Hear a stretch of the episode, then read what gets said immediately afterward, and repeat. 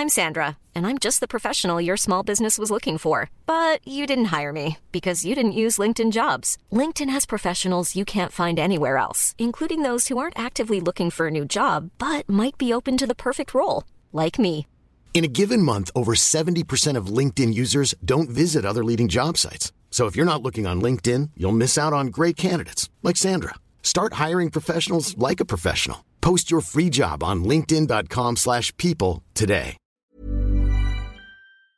This episode of the Cult Popture podcast was brought to you by our Patreon. If you want to tell us which films we should watch, get up to two extra exclusive podcasts a month, give us something to talk about in the post credit scenes at the end of each episode, or even contribute to the discussion in the episode itself, then please consider joining the cult and donating at www.patreon.com slash cultpopture.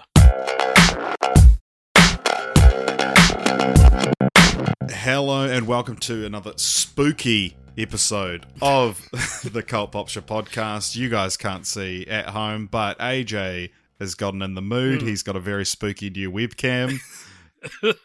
At least you can see me now. The last couple of episodes we've done, you haven't been able to see me, but the the lighting in the attic in which I reside is not very complimentary. It is it is turning the um very low quality uh, footage the webcam's capturing into quite the ghoulish visage. I think I've got Uh, very yeah. sunken in eyes, and uh, I don't like it. I need to get some kind of better light. And the fact that you on. reside in an attic in and of itself is already fairly spooky. But it is not just uh, us today. Normally, you know, when we make jokes about what I can see on the Zoom call while we're recording this, Mm. it's just for me. But we've actually got someone else joining us Mm. on uh, the Zoom call today. That is writer slash comedian Lily Hanson. Thank you for being Hello, here. Lily. Eat shit and die, AJ. yeah, you got in the spirit. You know how to do it. Welcome to the Cult Popture podcast. Hey, I'm happy to be here. I'm a fan. Mm, that's the thing as well. Actually, I should say um, a little humble brag for for Cult Popture, as we've had. Um, I hope you. I hope I don't uh, embarrass you by saying you're you're relatively internet famous, Lily. Um, and we've had we've had internet celebrities on before, but I don't think we've ever had one on who became a fan of us, and that's how we met you, which was very Yeah, like independently, yeah. yeah, very humbling, very touching. So we were immediately like, "Oh my gosh, we've got to get Lily on the show," and here you are. Yeah, yeah. I, I, I back uh, in the day, I, I, I created a series called Joe Goes, where Hmm. I, I would go out to different events in different countries and uh, playfully tease people and myself. and uh, so, yeah, this is all part of my plan. It was, It was all to for this. one. yeah, yeah. My plan was uh, number one, uh, join the Patreon, join your Patreon. Number two, uh, get recognized by you. number, number three, uh, persuade you to let me be on a podcast. And number four, world domination. Wow, there's a. I think there might be a big gap between those last two there, but good, good luck. Well, this, you've done so well so far. That's true. Your success rate is reliable. yeah. so today we're covering this is film franchise Four Nights on the Cult Popture podcast. Uh, this is a series we have. We've been doing it for a long time now. You should be caught up. That's where we each every fortnight, which is two weeks, a two week period, fourteen nights. We we look at Oh. a different film franchise by watching every film in that franchise. And today we're covering the Nightmare Vacation franchise. Oh, Mm. okay. For our heard for our British that before. friends. Uh, yeah, uh, everywhere else in the world knows it as Sleepaway Camp. Is that because sleepaway camp is an American term? Yeah, I imagine so. Are you? Hmm. Were you a? Were you a camper, Lily, in your day? Uh, yeah, sleepaway camp. I guess maybe it is uniquely American. Mm. Well, when I was a kid, I was raised Lutheran Christian, and Mhm. and I, I do recall going to camp, but like it wasn't real religiony. Like it, it was there were Mm. songs and stuff, but it, I just remember like canoeing and like playing tetherball and all Mm. these games and it was like more about just the fun and and like challenges like oh see if you can get across this course with working together without touching the ground. And I just remember having fun. But then, like, someone I know uh, went to a friend's camp and it was really jesus campy and we're, we're trying to get them to speak in tongues and stuff and so uh, Oh, wow. yeah, been there, been yeah there. yeah oh yeah that's right yeah yeah you're uh you we learned that in the uh, god's not dead uh, series Yeah. a fan, ladies and gentlemen, a fan of the show is guest starring on the podcast. yeah yeah i'm gonna do a podcast where i rank all of your episodes what a dream. It will become more famous than this podcast, I bet. um, but yeah, so it was like religion was mixed with it. I grew up in rural Minnesota. I don't, I don't know if it was like that for everybody, but, but sleepaway camp was like a colloquial term. Yeah. Mm. Yeah, because Yeah, yeah. that was kind of what I. A, the, a few films in, I was like, none of the camps this is set at are called sleepaway camp. and then it's used as like an offhand term in one of the films, and I realized, oh, that's just what you guys call them. It makes it it makes it a better title, I think, than it's Hmm. like referring to an experience rather than the place itself. Like, like it could be called summer camp. Mm-hmm. Yeah, yeah. Yeah. Yeah. Yeah. We So- like we like to talk about titles here. Yeah, we do. We sure do, Lily. All right, we all sure right, do. you know. Don't get too ahead of yourself. So the Sleepaway Camp or Nightmare Vacation franchise consists of five films. That is Sleepaway Camp, Sleepaway Camp 2, Unhappy Campers, Sleepaway Camp 3, Teenage Wasteland, Return to Sleepaway Camp, and the fifth film, Sleepaway Camp 4. the survivor. So there's uh, there's obviously a story there as to why the titles are like that, but we will get to that in due course.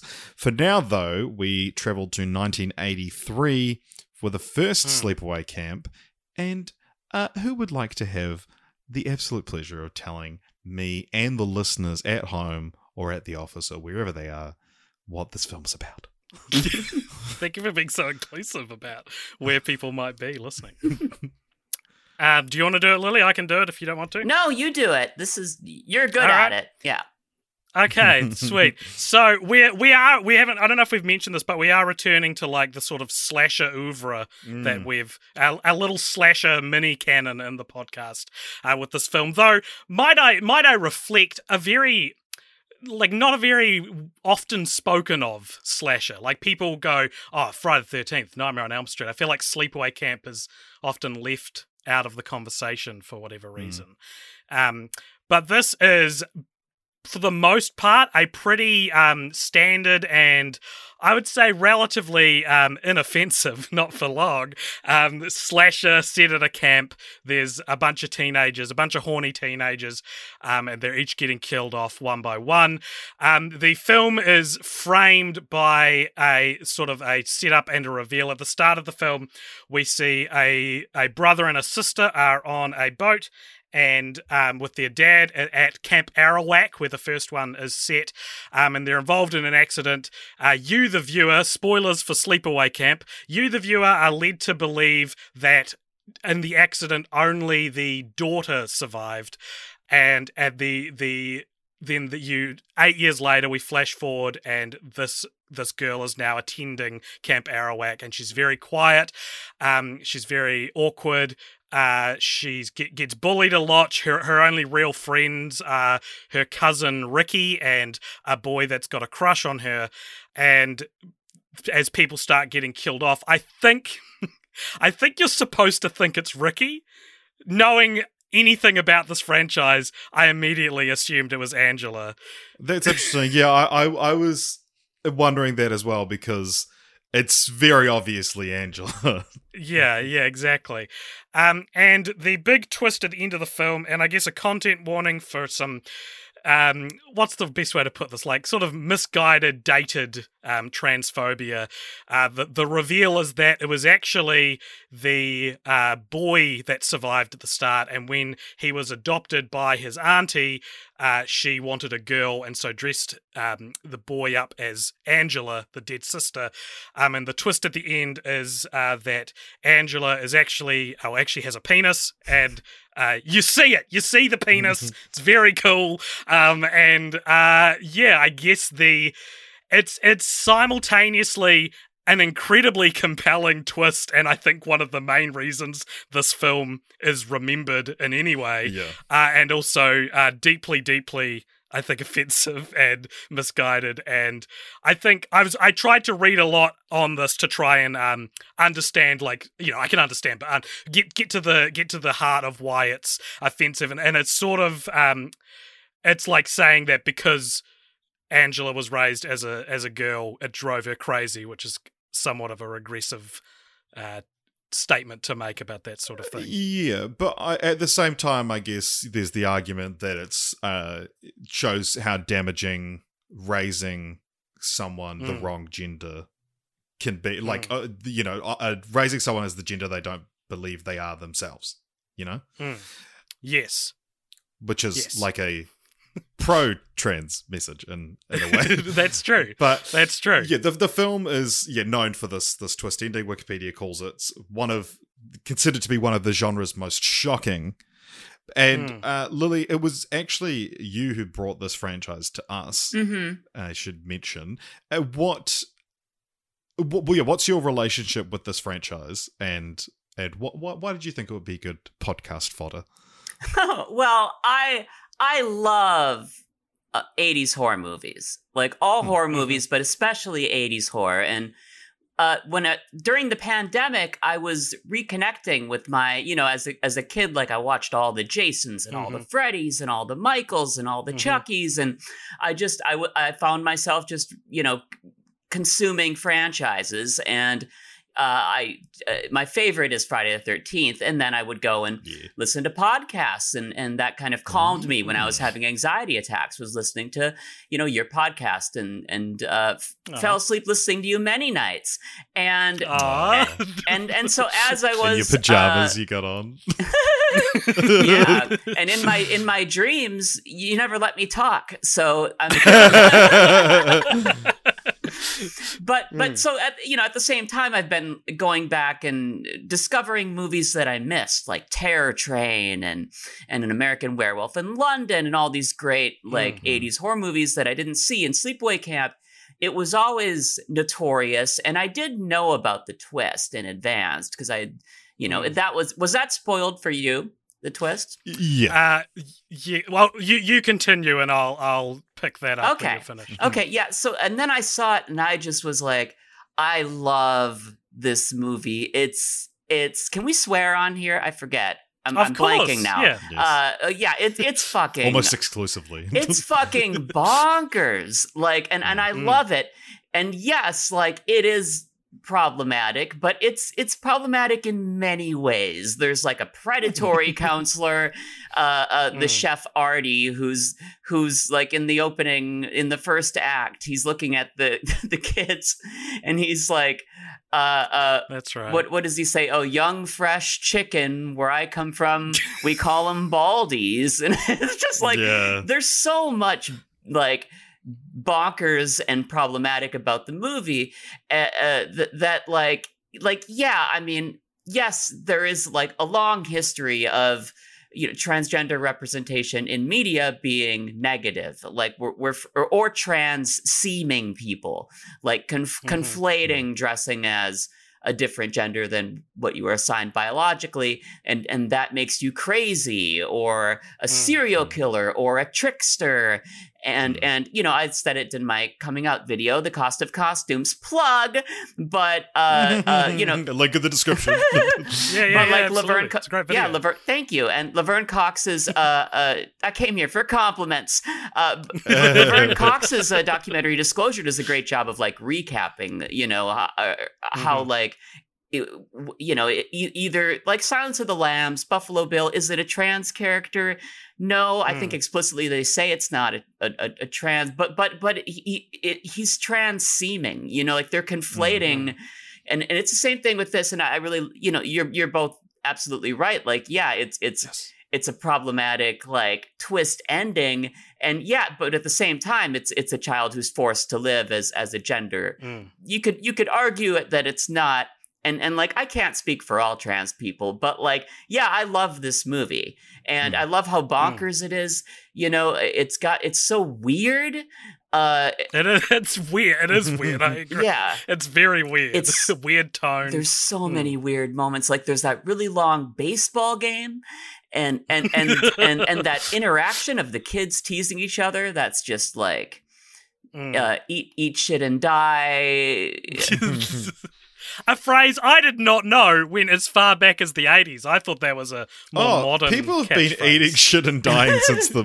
Middle Ages. that's so great eat, eat, eat shit and die eat shit and live bill like that's such a and and so Mm. I, I just it's yeah i mean it does hit a little different these days in america where there's a lot of really awful transphobic legislation being passed in states uh, Mhm. preventing trans kids from getting life-saving care and just freaking Yeah. out about bathrooms and trans athletes and there's a lot of fear and Mm. ignorance but at the same time it's such an entertaining movie so it's like a little tiny turd in the punch bowl but Sure overall thing, yeah. I love I love the movie and like when my friends had a home theater uh and and I I made them I made them screen Sleepaway Camp and Hmm. we just were dying laughing and we're having so much fun watching it and I've spoken Yeah. for way too long so please jump in. That's okay. No, No, this is it's your dream to to get a chance to we're, talk. we're just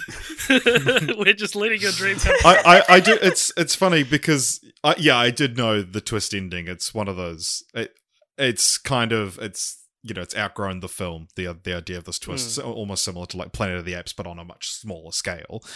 And Mhm. it was like the only thing I knew about the film. Watching the film, I realized that I have known for years about the curling iron death. oh yeah. Right. Best kill. yeah, that, that's another one that like yeah supersedes the film it's in kind of thing. But I've always wondered that it's like the reveal at the end, like what is the context in which that's the twist at the end, and then watching the film realizing it actually doesn't mean that much. What it what it is is it doesn't mean that much that Angela has a penis.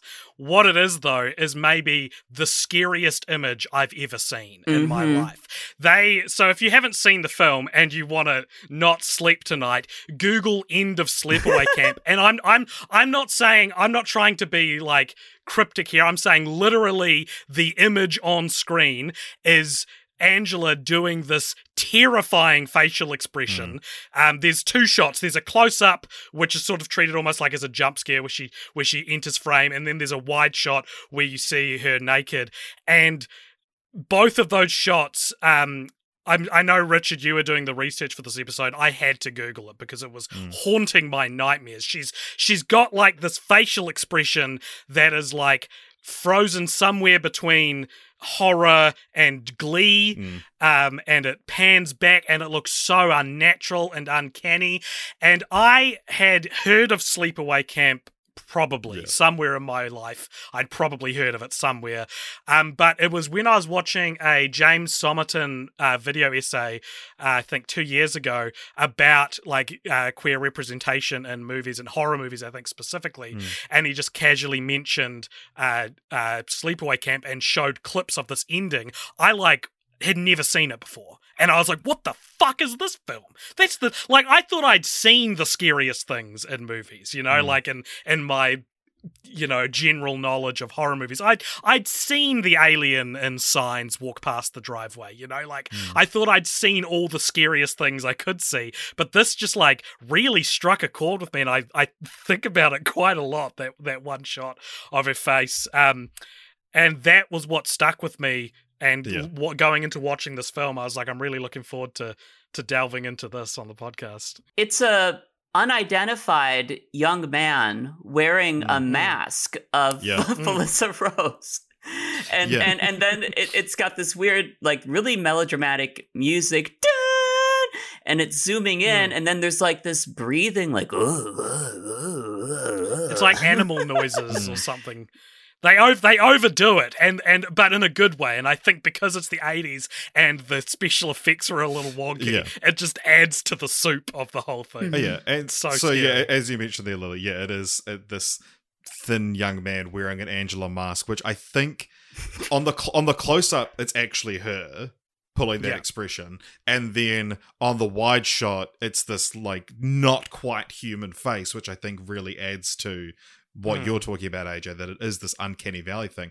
But it's funny, yeah, Lily, you mentioned the this unidentified young man, uh, because yeah, to this day, no one knows who the guy standing in for for Mm. that scene was. He was uh apparently it was a college student who needed to get drunk before the scene. No one knew who he was, and to this day, still no one knows.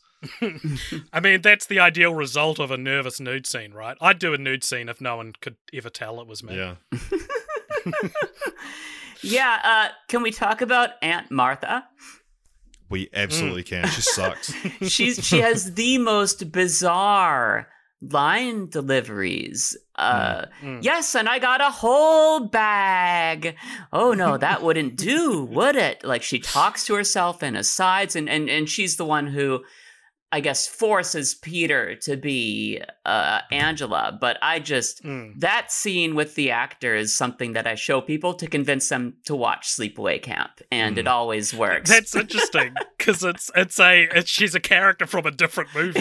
Yeah. Almost. If that was, if that was the only scene you saw, you might think it's some sort of whimsical, like Tim Yeah, yeah. Burton esque horror movie. Yeah, Mm. yeah, but it's it's bizarre. Also, the kills are creative. You know, Yep. I, I Th- okay, yeah. So the we um w- and and getting entrenched in horror f- or slasher franchise culture as we do every now and then on this podcast the thing that like people who only do horror movies on their podcasts talk Mhm. about is always like the best kills and like oh th- part two has the best kills or part three has the best kills. And i've always i found that out after i'd already seen a bunch of them and was like interesting. I feel like in any given Nightmare on Elm Street or Friday the 13th movie, there are some great kills, but there's also plenty of just unnotable Mm. ones that are mixed mixed in there. The the this franchise, I think every kill is super creative, like every single one, and I think that's what sets it apart from from its its its brothers and sisters in the in the uh, slasher franchise genre. Yeah, yeah, absolutely. Like there's a uh a, the the bee one, the beehive Mhm. sticking it in the bathroom, and sure he could have crawled out under the stall, but he didn't, and and It's too many bees. Hadn't seen And that. yeah, and also Yeah. also bees killed him, which is hmm I don't know if you know. Maybe we could have been provided with some context that he was allergic to bees or something like that. yeah, they were really quick to point out like Judy. Judy's name wearing a shirt that says Judy, and uh, and Meg is really aggressive. I'm Meg, M E G, Meg. We could have seen similar aggression for this guy's allergic to bees, you know, like an allergic to bees shirt or something. But Mm, yeah, Absolutely. I actually think every character in every movie should wear a shirt which tells you a little bit of exposition about the character. This should be a, a new way to provide exposition for audiences. Yeah, well, you you you and Richard are both wearing shirts right now that say your names, bright pink shirts and, and jean shorts. So exactly, exactly. Very short jean shorts. As is tradition with Sleepaway. Oh, that's what I love about the '80s. You you have all these Mm. like ripped boys in like cut cut off shirts and short shorts. That's back when men were men. Uh, because this film doesn't actually have any female nudity from memory, but the the Mm. ma- male outfits are very skimpy, and there's Well, a there's yeah, a, yeah. a the a group of the the males go um go skinny dipping as well at one point, and there's this whole behind the scenes story about how one of them didn't want to do it, and then they said no no it's fine. It'll be a closed set, and then they didn't actually close the set, so there was like locals just picnicking around watching them film, and then so at the at the end when it's when they get out of the pool and he like grabs his junk and Mm. says something to one of the girls. He was supposed to be naked in that scene, but after all that, managed to convince the director to allow him to wear underwear. I also d- didn't mention it, but this is this is written and directed by Robert Hill Hiltzik. And can either of you guess, or if you don't already know, what this has on Rotten Tomatoes? I think I know. oh, I've never looked this up. I've never looked it up. Hmm. Uh, also, well, it's it's horror and it's 80s, and critics hated it. I'm sure. uh, I'll say 13 percent. Thirteen percent. AJ. It's I think it's in the seventies, isn't It's it? seventy eight percent. Yeah, that's Really? quite high. It's quite it's, it's higher than like fucking Friday the Thirteenth. Mm. Like, it's it's it's quite a respectable Rotten Tomatoes score, and I think I think like. I think that that twist ending is what does it. It's like a it's like a relatively competent movie that has like um I don't know how to describe it. Like over time I think appreciation for that twist ending has been described in different ways maybe, but I think it just makes it really memorable. And and I think because of that it, it it's become sort of Mm. revered. One thing I found really just idiosyncratic about this film is there's like it- so so a lot of the film is Angela's more or less mute for most of the film. Like doesn't for I think at least the first like 25 30 minutes doesn't say a single word. And Mm. so it's a lot of shots of like she's sitting down somewhere and people are talking at her and then it cuts to a shot of her just like looking up and she's got these like uh, amazing like huge eyes and Mm. the, the shots of her like looking back at the people are always framed in such a strange way like i don't know if Mm. you guys picked up on this but i found it just so interesting that it'll be like she'll be in like the bottom right hand corner of frame for some reason and it just it's one Yeah, of those yeah. things that's just like because you know you've got your even subconsciously you have your like movie watching brain of where a character is supposed to be framed in a shot and Mm. it's just slightly off and even if Mm. it's subconscious there's you you notice that there's something slightly off about Angela because of Yeah, this yeah. Hmm. Yeah, yeah, sure. it's very Nice. very english class of me Yeah, it's def um, it's a well crafted movie, and and Hmm. and it does. There's something about the kids that reads authentic too. yeah you a know, lot of them like, were actual kids well uh, you know under 18 Or and and like compared to every other slasher Yeah. we've watched where it's adults playing teens, I felt like this really highlights how cheesy it can be to do the, the Dawson's Creek technique of thirty year olds playing fifteen year olds because everyone looks so young in this and you know, there there are other implications to that which are uncomfortable. Like there's a lot of touching and groping in it that would have I guess literally been teenagers doing that, but I, it's so it's so different to any other any of the other slashes I think we've watched, and I don't know, it's it's just really stuck with me. I think because of that. Yeah, yeah. And Friday the Thirteenth, there's only only part six has children at the camp. All the other movies, and this came out in 1983, the same year as Friday the Thirteenth Part Three 3D, Mhm. and all, all the Friday Thirteenths were like.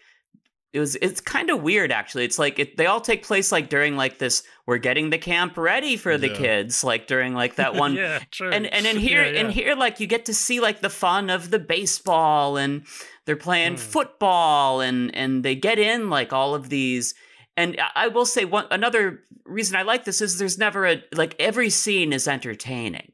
It's not like Mhm. it's not like a slog and and I don't think you know I'm I'm endlessly entertained by Friday 13th and stuff but but there is there is uh, you know it's more entertaining than like I rewatched Troll 2 recently and it was like it has fun bonkers stuff in it but like it's not consistent and this is like consistently Yeah, like yeah. that you know fun to watch with friends you know yeah, yeah. All right, I think I've got a couple of pieces of dumb IMDb trivia, and then I think we can move on to Sleepaway Camp 2. But the dumb IMDb trivia is IMDb, the Internet Movie Database, is user submitted its trivia section, so there you end up getting it's it doesn't seem to be reviewed in any way, so you get a lot of dumb shit. anyone can get in. They'll let anyone in. So, uh, both this movie and Friday the 13th Part 3 inspired Weird Al Yankovic's song Nature Trail to Hell. Both films feature the cutting up of campers and an ending you have to see to believe. Hmm. the ending of Friday the Thirteenth is a lot more, I think, understated than the ending of like The part, part 3 Camp. it's talking about. Oh, okay. What is even the ending of Part Three that's so unbelievable? oh of Friday the 13th part 3 Yeah. uh Yeah. that ends with Because the second uh, one Ja- has reach you through the window, right? Or is it Hmm. the third one? Uh, no, that's the second one. Uh, part three has uh, Jason gets an axe to the face, and then they uh, try to recreate the shock of the first one, where it's Jason's little boy corpse coming That's coming out of the water, except it's his mother's corpse in the water, which is perhaps a daydream, but it, it's it's it's weird. I think it's a It, it has to be seen to be believed. Yeah. Yeah, well, the, the ending of part three, I, I remember feeling more confused by Hmm. than than blown away. yeah, it's it's yeah, and I'm glad they didn't keep trying to do that. But yeah, they all. I mean, it all goes back to Carrie and and the, the scare at the grave. You know, it, it's trying to end with a jumper, and uh, I don't know if it's a jumper, but boy, does Sleepaway Camp one have a have a ending that sticks with you. Mm, yeah. I think I think the reason we're bringing this up in dumb IMDb trivia though is the um, authorial voice of being like seen to believe. Mm. That's that's my least favorite kind of IMDb trivia is when they're Mhm. like injecting their own pizzazz into it. Just just tell me the facts. I want them objective. Uh, and the well, here's here's an objective fact. Now playing podcast reviewed Sleepaway Camp. The film received three recommends. That podcast would have submitted that piece of trivia. Well, I mean, we're one to talk when um Yeah, e- every Barbie movie features us. of the trivia. so yeah, five years later, we had uh, Sleepaway Camp Two, Unhappy Campers, 1988. This one was directed by Michael A. Simpson, Michael A. Simpson, and what what does this have Rotten Tomatoes? And then we'll get to the plot. is this surprisingly high as well? Uh yeah, yeah. I'm gonna say like maybe like 65. I'll say sixty nine. Yeah. uh, it has 50. Oh, Still pretty. I I, don't know. say, That's yeah, respectable for a horror sequel slash sequel. Yeah, so yeah, Lily, do you want to say what Nightmare Vacation 2 is about? Wait, Stop calling why it are you that. saying Nightmare Vacation? That that's what it's called in the UK, the series. Oh, really? Mm. Oh, Mm. jeez. Uh, I missed that earlier. I must Mm-hmm. have been looking at my own reflection and admi- admiring myself, and popped out of the missed that. Wow, that's uh, that's not a good uh, title because a vacation. I'd think like you're going to Disneyland or something. Yeah. Um, yeah, I can. I'll take a shot at the recap. So, uh, oh, now I feel like a. Now I probably sound like a kid who didn't do his book report and walking in front of the class. But I've seen this movie many times and rewatched it again the other night. So, uh, Sleepaway Camp Two. Uh, it's an. It's years later. It's a new. It's a camp. There's kids. There's counselors uh, including one that looks a lot like Uncle Joey from from Full House, A- and and it starts with them around a campfire telling scary stories, and one of them volunteers uh, the story of Angela Baker, uh, what happened in the first movie, and then we see a young woman counselor comes up and interrupts them and gets mad and then kills one of them and and she's really chipper and has a one liner and mm-hmm. we discover that this is a you know it- it's the same character but played by a different actress. Uh, instead of mm. Felissa Rose it's Pamela Springsteen Bruce Springsteen's sister. Mm-hmm. And oh, and so then the rest of the movie, unlike the first one, the first one is kind of more like Friday the 13th in that it's a whodunit with the camera taking the POV of the killer. And in Sleepaway Camp 2, we basically, the whole movie is seeing a whole new crop of campers. These are older. There's a lot of boobs. And uh, they're a little bit older. in- increase of boobs in this. Film. Yep, you got to increase the boobs on the sequel. and so they, uh, and so it- basically it's a bunch of kids. They're getting high. They're making out. They're doing drugs, and and Angela is killing them. But this time, it's it's it's almost like a little bit of Nightmare on Elm Street influence, where she's like. It's like the girl who's has a sassy mouth gets her tongue cut out, and Hmm. and like it's it's the girl who's like a leech gets and and and, and is like uh, shitty or whatever is dragged to an outhouse and shoved in the toilet and drowns Hmm. in it and has leeches on her face and so it's her killing all the campers and, and they have like an i don't know if it's the word ironic but they have like a death that kind of references Hmm. Their thing. Sure, yeah. Yeah, and and then so that goes on and on, and and and nobody notices because she she claims that she's just sending the kids home. I'm just I'm just sending them home, and and really, and again, like Friday the Thirteenth, Jason has a shack in the woods with like his mom's head on a shrine. She keeps their Hmm. bodies in, in in in her shack, and then there's a final girl, Molly. Uh, all the characters have names uh, inspired by the Brat Pack, which Yeah. is something that I Oh, wow. that, that I didn't notice on a watch, but I read online. and and then you know it ends with she she she kills everyone and gets away, and that's the movie. It's much more of a comedy. It's much more of a comedy, and, and it has like some fun meta moments with like some kids dressing up like Freddy and Jason types to scare her, and she comes out as Leatherface, who is like the OG, who you know predates them, and with the chainsaw, and so yeah, that's uh, that's the movie.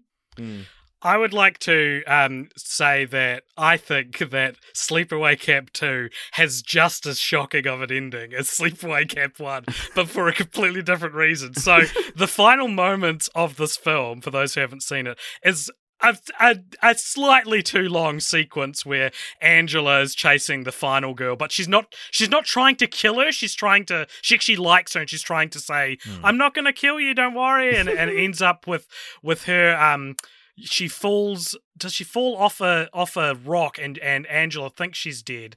And then she leaves but then this girl wakes up um and like goes to escape. And then Angela who's now killed everyone uh left at the camp um goes hitchhiking where she gets picked up by just a Texas stereotype. Like just out of the blue it's just this this cowboy lady who's like going going like talking about manners and stuff. And then Angela kills her, and then the the final girl who we thought was dead but is actually alive, um, hitchhike is hitchhiking and gets picked up by Angela now driving this car. And the final line of the movie is Angela pops her head out wearing a, a cowboy hat and goes, "Howdy, partner!" and it's like, why is that the end of the movie? There's no like, there's no cowboy subtext in anywhere else in the movie, nor is there like this idea that Angela like adopts the traits of her killers, or it's so weird. It's such a like couldn't think of an ending ending, and I loved it. Yeah, yeah, it, it just uh just sort of ends. Uh but it's uh it's got some it adds some great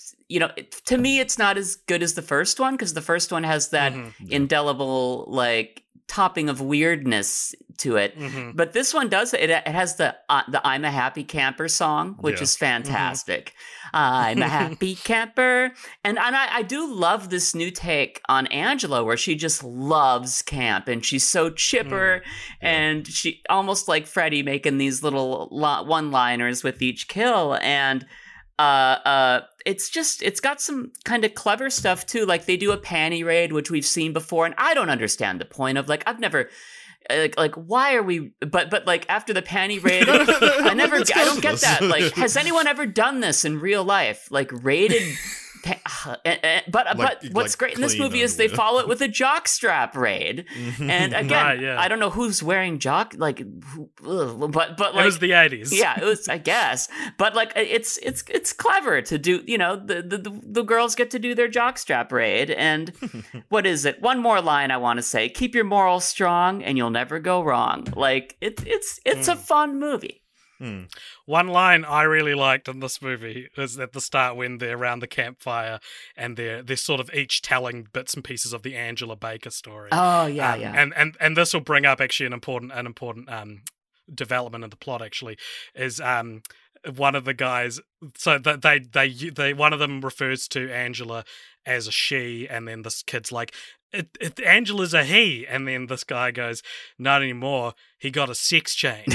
And our parents taxes paid for it. Crazy line. Yeah, in case the viewers don't know, now I'll reveal. I'm a trans woman, and uh, w- uh, so just imagine uh, uh, AJ naked wearing a mask of my face and and the camera's zooming in. But like when I heard that line is and and all our taxes paid for it. Oh, that sounds fantastic. Uh, you know, we get, medical insurance pays for a lot. You know, a lot of uh, trans health care. But boy, that would be great if it was just all. You know. Yeah, yeah, and I think that an interesting development going forward is the addition to canon that Angela got gender reaffirming surgery. I guess it reaffirming the the first movie suggests. Uh, as we were saying before, if you if you force someone to be the the gender they are not, they in this case turn into a psychotic killer.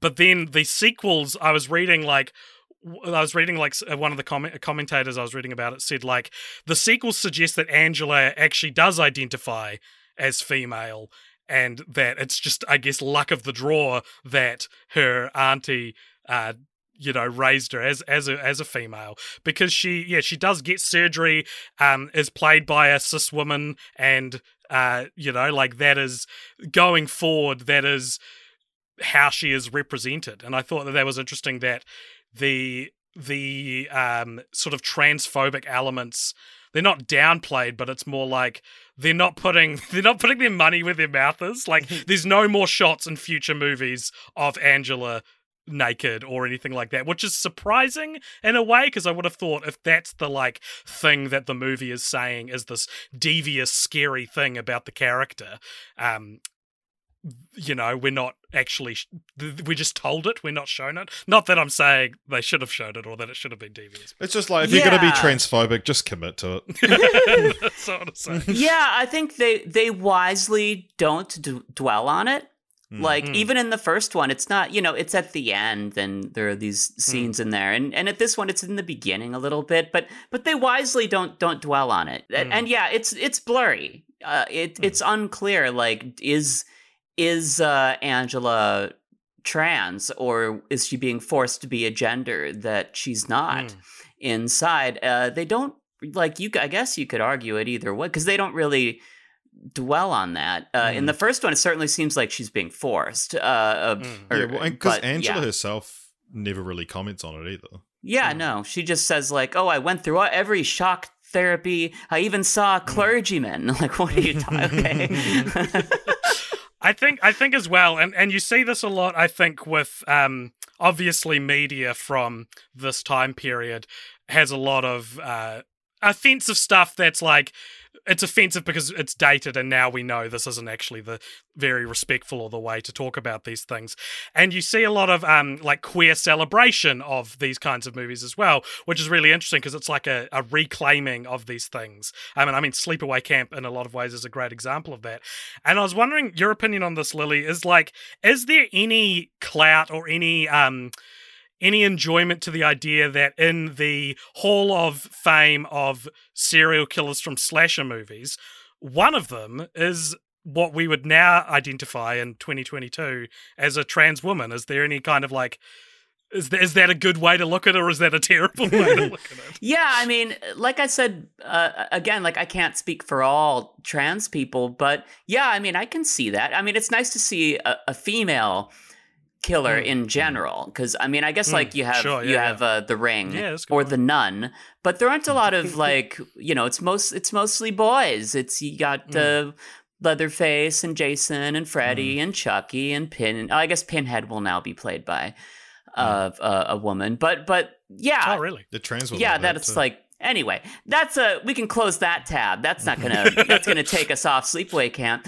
But Okay. but yeah, that's gonna be like the HBO uh, f- reboot uh, TV Right. series or something. Um, but yeah, I mean, sure, like it's it's cool. It's just like, and again, like I I love these movies. I make friends watch them, and we have a we have a ton of fun. But yeah, it it, it sometimes it, it if you look at what's going on in the news, and there's so much fear of trans people that's Mm. that's leading to hatred of us. And and yeah it's like what creates this fear is not understanding and being scared of us partially comes from media representations.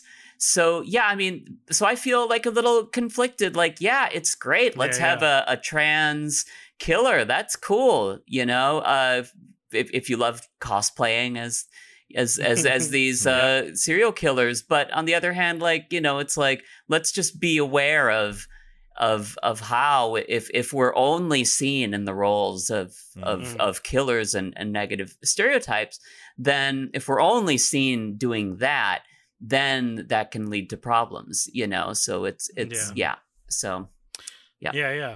I think because it, it reminds me, I don't. This might have been a Patreon episode and not been on the actual episode itself, but um, obviously the the very uh, famous sort of queer readings of um, Nightmare on Elm Street two, and we we watched the documentary Scream Queen, um, which goes into the um the the story of the guy who played the the character, the main character in Nightmare on Elm Street two is coded as gay by the director and it negatively affected the actor's life basically Well, not not by the director. He, he had no idea. Oh, he had no idea. Remember, the director's like, Right. "Why? Why do people think my Yeah, movie's right. gay?" Like, oh that's hard to believe i, I love i love Yeah. a nightmare on elm street 2 and and Mm. all the gay stuff in it makes it even better to if, me If you see the director Hmm. talk about it, it's like, "Oh, this." Yeah, you you didn't mean to do this. this Like, guy's a gun for hire. like he and he's, and he's what he clueless about That it. is- it's hard to believe but It is hard to believe. Um, and I think I think one of the things we talked about when talking about the, the the gay subtext in that film is like if it is a comment on how if if it's like from a gay perspective that's sort of making fun of those who are scared of this, then it is a pro-gay film. But I don't think it is that. I think it's the whoever was in charge of putting gay subtext in there is going like, oh, and this will scare people because being gay is scary. Yeah. Well, well the, the writer talked about how that was the scariest thing to teenage boys was that. Yeah, Yeah. yeah. Yeah.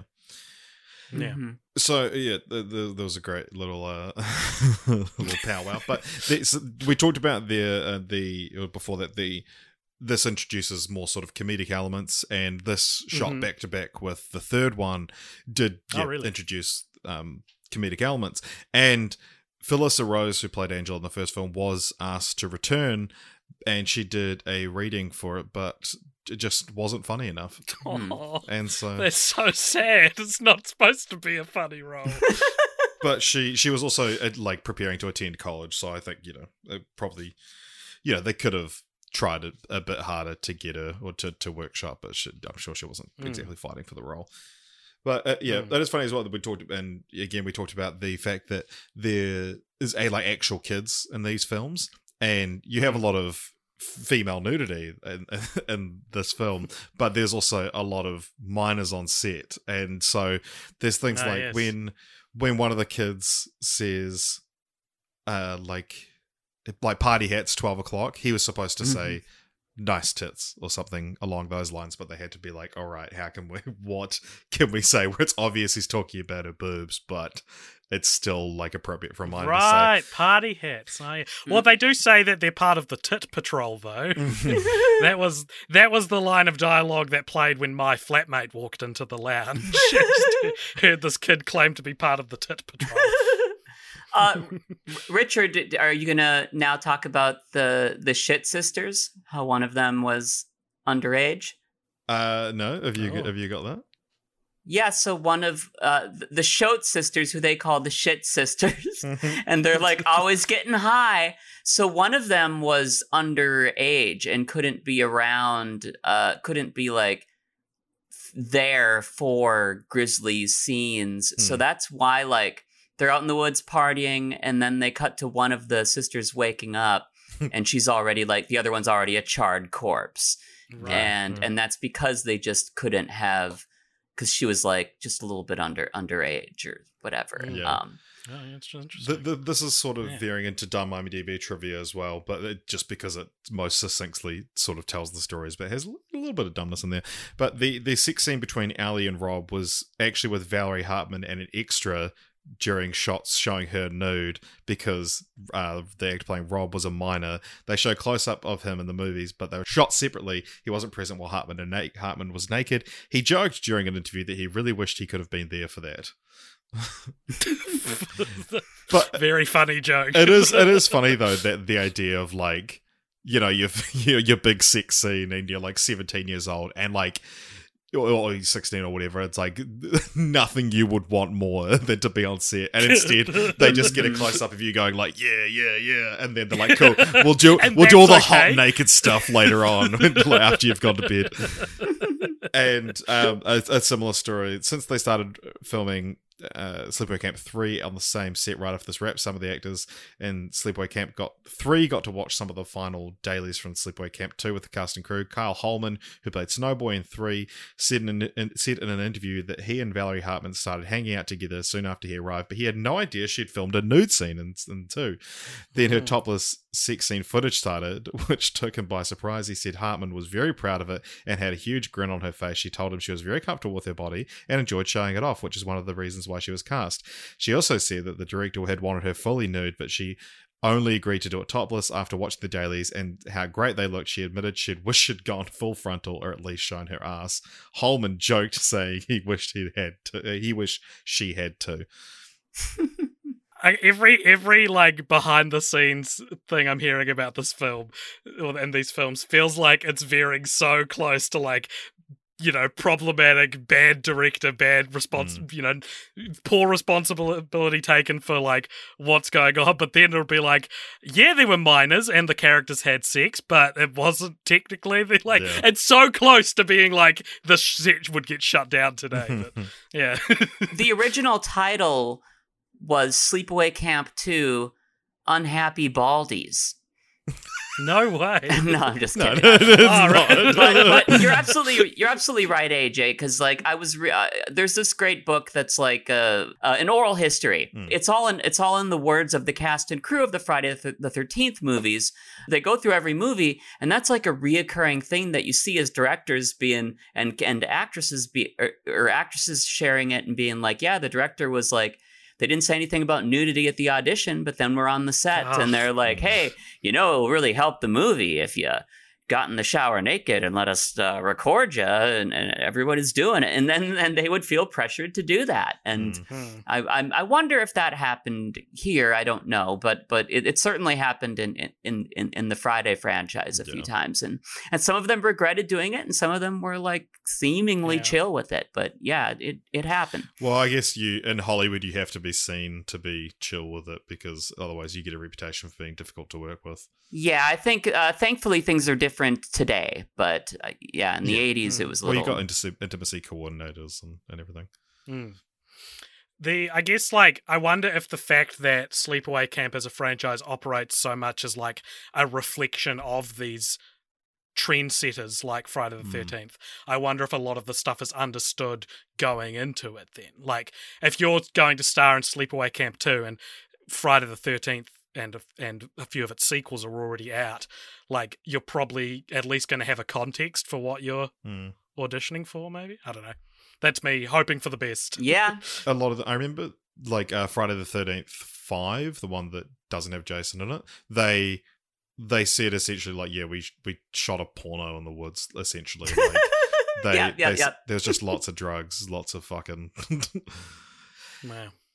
Um, There you go. Mhm. Now I know the question on your lips before we uh, move along to number three. What did Now Playing Podcast give this film? Yes, please. It received one recommend and two not recommends. So a little bit down from, from the last one. what is? I'm going to look up now playing podcast. I've I've listened to them. You know, they're fun. oh, okay, okay. I should stop making okay, fun okay. of them. No.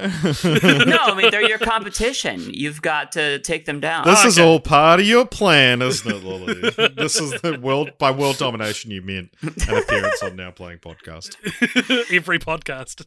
It's it's odd that they're popping up on. That's not like trivia about the movie. It's like Mm. who who cares? I mean, yeah, can can we get like every unless it's like something that specifically ties the podcast to the movie, people need to stop doing trivia like yeah, this. it's like oh, here's some trivia. Uh, Uh, my friend Alicia li- doesn't like it. Like that's not trivia. you are you are dangerously close to what actual dumb IMDb trivia can be Yeah. like sometimes though. Here's some trivia. I really farted while watching the movie. Like, it's, not, it's not trivia. It's also not true. Shut up. So, as I mentioned, filmed back to back with Sleepaway Camp 2, you have Sleepaway Camp 3, Teenage Wasteland, or Nightmare Vacation 3 for our UK listeners. Very inclusive. Yeah, like, you know, our UK listeners get in touch and they say, you don't read the alternate titles enough. so, so, yeah, this was again directed by Michael A. Simpson. And what does this have on Rotten Tomatoes? Um, the law of diminishing returns. I would say this has forty percent on Rotten Tomatoes. Yeah, I'll say 30%. It is fourteen. Wow, that's very low. Yeah. Wow. So, Sleepaway Camp 3. Uh, we're back to you now, AJ, I believe.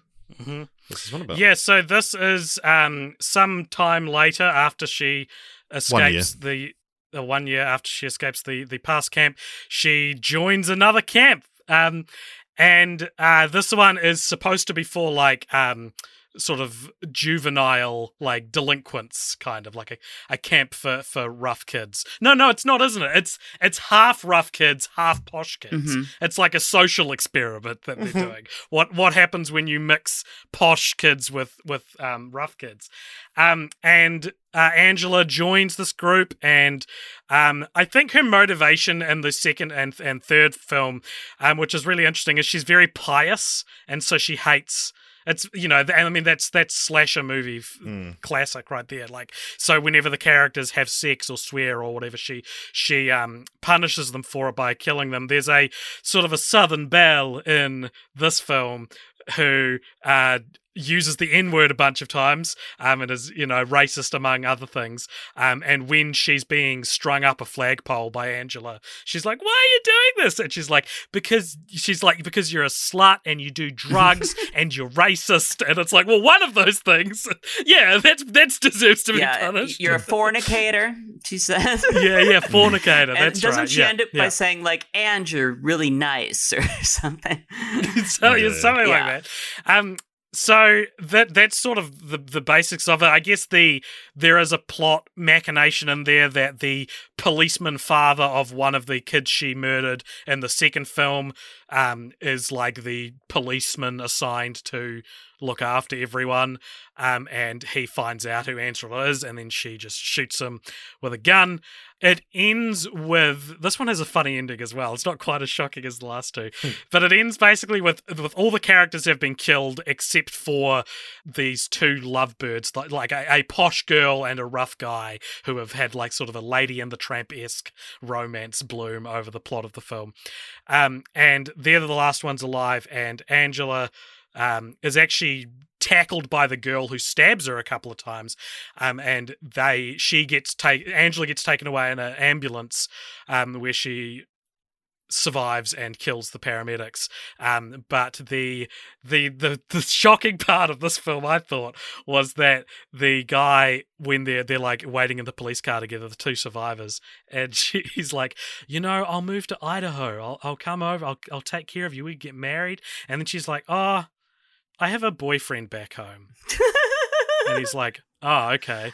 And that's the end. There's no, like, I was like, oh, is he going to kill her now? Like, is there something that feeds into the story? Yeah. But that's that's the strangest thing about all of these slashes is like the plot lines they give all the character, the soon to be dead characters. They never mean anything, and I'm mm. always like looking for more meaning in them. But Friday the Thirteenth is real bad with this. You'll like get full on love triangles that just don't end up getting a resolution. Yeah, yeah. They get killed. Yeah, or like I've come around to really enjoy Friday Thirteenth Part Five because so much of the movie is just here's a new character, introduce them, and then five minutes later they're dead, and it just it just Yeah. it just continues happening over and over. It's like get to know this person, goodbye. Now get to know this Mm. person, and uh, yeah, so so yeah, it- so I I do enjoy uh some of these characters. I, I love the. I mean, th- this does what sequels should do, which is here's the same thing again, but a bit different. Yeah. And and I like the the upper class, lower class skirm, you know, and I like that there's a cop Mm. there, like someone who is is a threat Mm. to to Angela. Um, so Yeah, so yeah. those elements I think I think are really good, and and and there there is some good creative kills. It's not quite as good as as as two. It, it just seems a little lacking in energy a little bit. But but Mm. but it is it does have oh the lawnmower kill when they kill Lily. Yeah. Uh, the the character Lily, uh, oh my god, buried in the ground. She's buried alive with her head sticking out, and then she goes Mm. and gets the lawnmower. Oh, I love that, and and runs it over her head. Oh, that was great. Yeah, yeah, it is great. Yeah, yeah, yeah. This one, I, I, I probably kind of have the least to say. You guys, we've like you say, it's it's just this. It's the second one again. It's uh, the same Angela doing Mm. the same kills and having the same kind of attitude. It's yeah, it's good fun. I I came to quite like Pamela Springsteen as Angela, and I wonder if that's like a you know sacrilegious thing to say in sleepaway camp circles. But yeah, I, th- I thought she was great in these two films, and I I just had so much fun watching her. And it's that the the glee she she feels just like it's Mm. you know oh boy here I go killing again, and I y- yeah it is it is fun to just watch a serial killer like more like um Freddy Krueger than than Jason obviously where it's Mm. just someone having fun. Yeah, I guess, and like in comparing the two portrayals of the character, I mean, they're so different. They're Yeah. so astronomically different interpretations that that I don't know. Yeah, I wonder, Lily, do you know? Is it sacrilege to say you preferred one over the other, or is there love for both? Well, it's inter- it's interesting. I mean, I I like them both. I, I I have friends who prefer Sleepaway Camp two and three to the first Hmm. one because they they really like Pamela Springsteen's chipper, upbeat vibe. And uh, Hmm. Felissa Rose, I think like a, a lot of people love her, and because she's if you see interviews with her at cons and stuff, she's so just she loves the movies and she's so like fun and cool and just a charming person.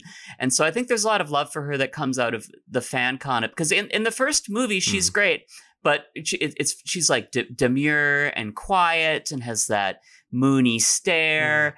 And uh, the Angela version is is more fun. You know, it's almost Hmm. you know yeah. So it's it's different takes on it, and it's kind of I think they're both great in in their own way, but but yeah, Yeah. it is there is something fun about seeing the killer and they're chirpy and upbeat and they have a one-liner Yeah. instead of the killer being kind of like a POV, the camera's in the Mhm. POV and it's a who done it, you know.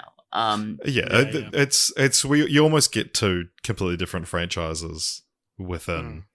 yeah, and This they, they shot 2 and 3 back to back and Hmm. uh, I believe it was like 6 weeks for both and Yeah, and yeah. and and one thing that w- w- I think we forgot to mention for Sleepaway Camp 2 is there's that montage of the all the kills we just saw in the movie that we're watching. Yeah. like, it's a, yeah, it's a dream sequence. Hey, remember that movie we're watching right now? Uh, just Mm. just Yeah. to just to get it up, up, up to eighty minutes, and and so this Yeah. one, Sleepaway Mm. Camp Three, it doesn't have that.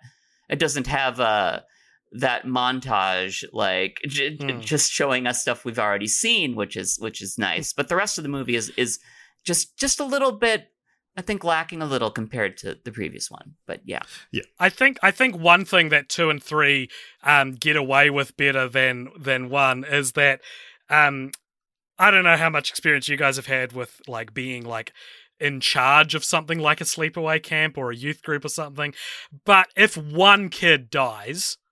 The camp's over. Like everyone's getting sent home, you know. And in Sleepaway Camp One, like every death, there's probably what ten deaths in that movie, and probably half of them are made publicized Yeah. before the the last five happen.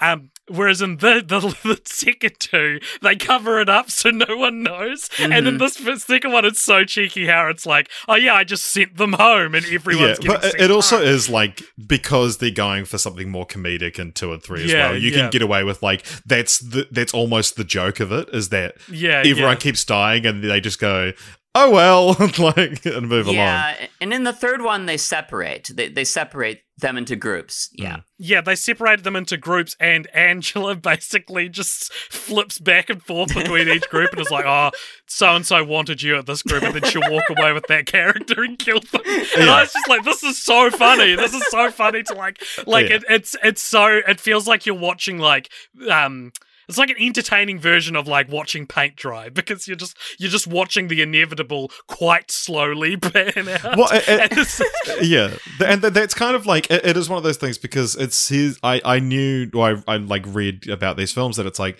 year two and three introduce comedic elements, and it's not like there are sort of one liners a little Hmm. bit, but not to the degree of, of like Freddy Krueger, and. Uh, yeah, it is like I just the, the idea of the film and the atmosphere of the film is so funny that it's just this woman just gleefully getting away with it. Mm-hmm. but like and and and not even like in the sort of like it's it's not even like a really maniacal glee it's just she's just having a good time and it's it's good wholesome fun Yep. she just happens to be murdering all these kids they do bring back the predator element Mm. in in three Mm. with Herman. Like, Yeah, one of the camp counselors is well, I guess I shouldn't say pre, but it is, isn't it? Because it's because it's kind of like the first one where they had like the I think it was Mal in the first one where it's like a young one of the young woman counselors who's into this super old guy and it's just inexplicable and they do that they do Hmm. that in three Hmm. and Yeah, yeah. uh yeah that's that's a little uh at least they get killed before they can do anything. yeah yeah Um, you know, too well, they already go too far, but but yeah, no. Mhm. I, would, I would still, I would comfortably still call that predatory. Yeah, I, I don't want to see it, and and that got yeah, yeah. It's uh the very bizarre acting that character. Um, Mm. but yeah, Yeah, so i mean yeah unless it's because two and three are so you know part of two two Linked. halves of, of a thing i think we can move on unless there's any real major thoughts hmm mm-hmm, mm-hmm, yeah, mm-hmm. sounds good. So uh, the some dumb IMDb trivia here. this, one's very clearly just from someone very um with a chip on their shoulder. Uh, when Angela imagines a speech she made to the campus from the previous year, she misquotes Sally Field's second Oscar pe- Oscar speech, in which she actually said, "I can't deny the fact that you like me right now. You like me." Field herself was making a humor- humorous reference to dialogue from her role in a film she won her first Oscars for, Norma Rae. But many people missed the connection. She even later parodied herself when she delivered the line in a Charles Schwab commercial. I like that they don't tell you the line that Angel says. Obviously, that you like me, you really, really like me. hmm But th- this is clearly just someone who's so fed up with people not understanding the connection to Norma Rae and the fact that it's a misquote. Um, Hmm. yeah. That's from funny. So Sally this is- Field herself. She was very yeah, yeah. Oh, uh, but uh, and then when when the fire kill, and then she pulls out a branch and like a s'more, and she's gonna. I just had to mention that. Uh, go back to go back to IMDb trivia, please. so this is like three pieces, like one in a row, uh, like in a row from each other. So this is Kashina Kessler's debut. Next one, Mhm. Kim Wall's debut, and the last one, Mhm. Stacey Lambert's only role in nude scenes. Mm. Like point out this. is the- someone looked that. Someone looked her up. yeah, yeah, yeah. they saw her in this movie and was like, I wonder if she's in Is, anything else. is is one of the trivia items that all the rap in this movie was picked out by people who have no idea what rap sounds like at the time like like I, I was dying laughing at how they had one of the characters who who's uh, listening to this music that's like it's like it's like this Sonic the Hedgehog to Green Hill Zone like dis- synthy and it's like this is they shot this in 88 like that's when NWA straight out of Compton was coming out and Mm. Public Enemy, It Takes a Nation of Millions, and and BDP and Eric B. And like it's not even Run DMC was it was tougher than leather. It was like it wasn't sounding like I guess they couldn't afford, but it, it was like so funny to see somebody like rocking out to this like uh-huh. Wiggles circus music. Like I don't know. So I'm sorry, I'm interrupting again. No, it's No. fine. More IMDb There's trivia. Does anyone want to guess what now playing podcast gave this? I'm going to say one recommend, two not recommends. Oh, those persnickety grumps. I'll say they all don't recommend it. uh, Lily, you're correct. Three Oh. not recommends. Um, I think these three movies, the first one is better. I think two and three are pretty indistinguishable in terms of Yeah. quality. Yeah, yeah, I I agree. think. yeah, I think two's a little uh, two's a little better. I'm Sandra, and I'm just the professional your small business was looking for. But you didn't hire me because you didn't use LinkedIn jobs. LinkedIn has professionals you can't find anywhere else, including those who aren't actively looking for a new job but might be open to the perfect role, like me.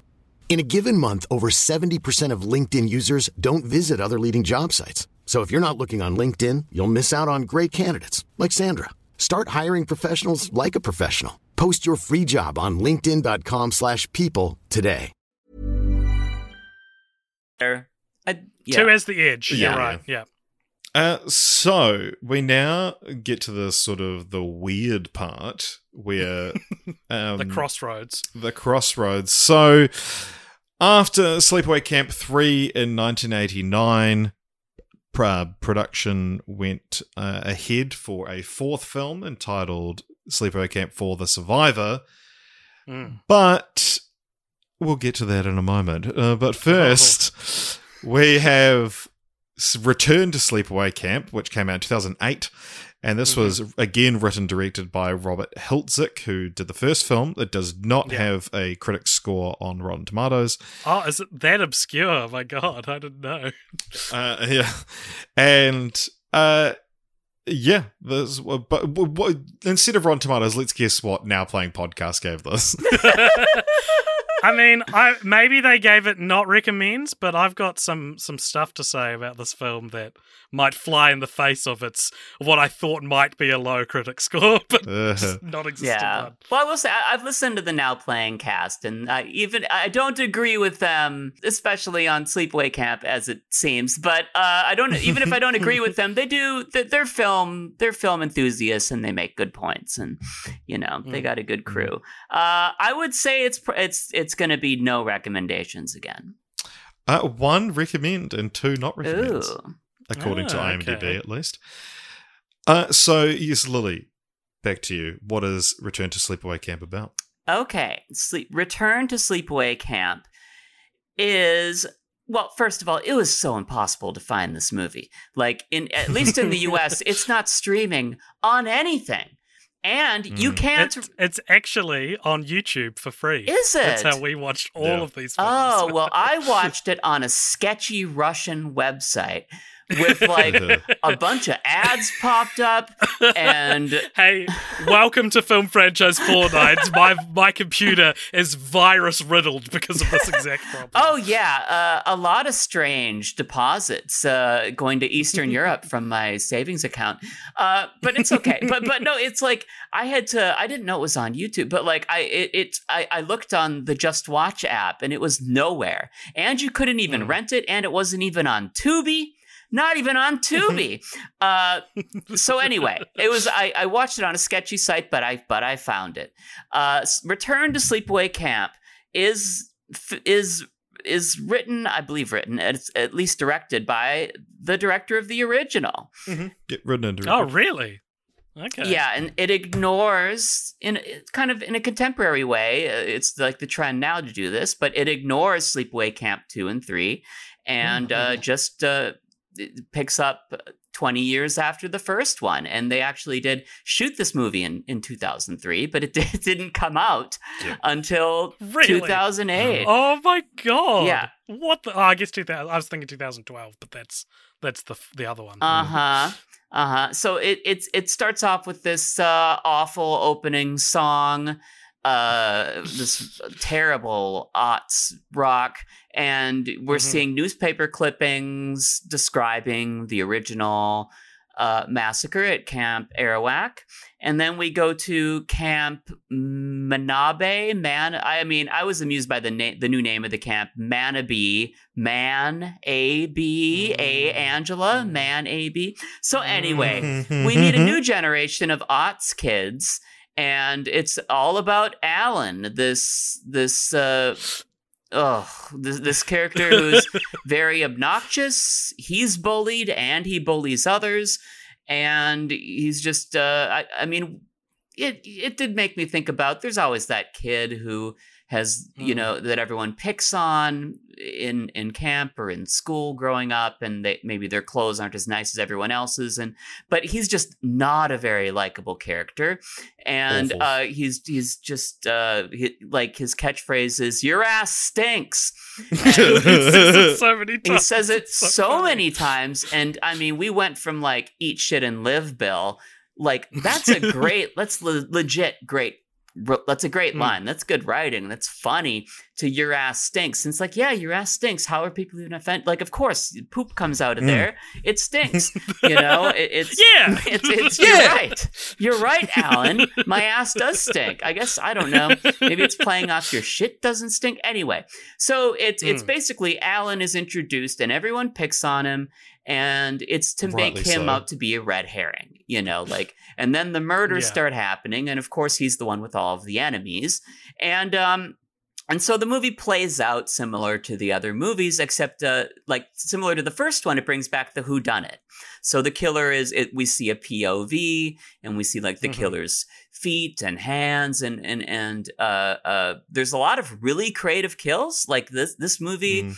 It's really hard to for me. I'm opinionating now. Uh, it, it's it's hard to watch the scenes in between the kills because there's so much shouting and just aggression Mhm. and and there's such an obnoxious. yeah movie. it's so such an obnoxious but like there's some really creative kills that that surprised me.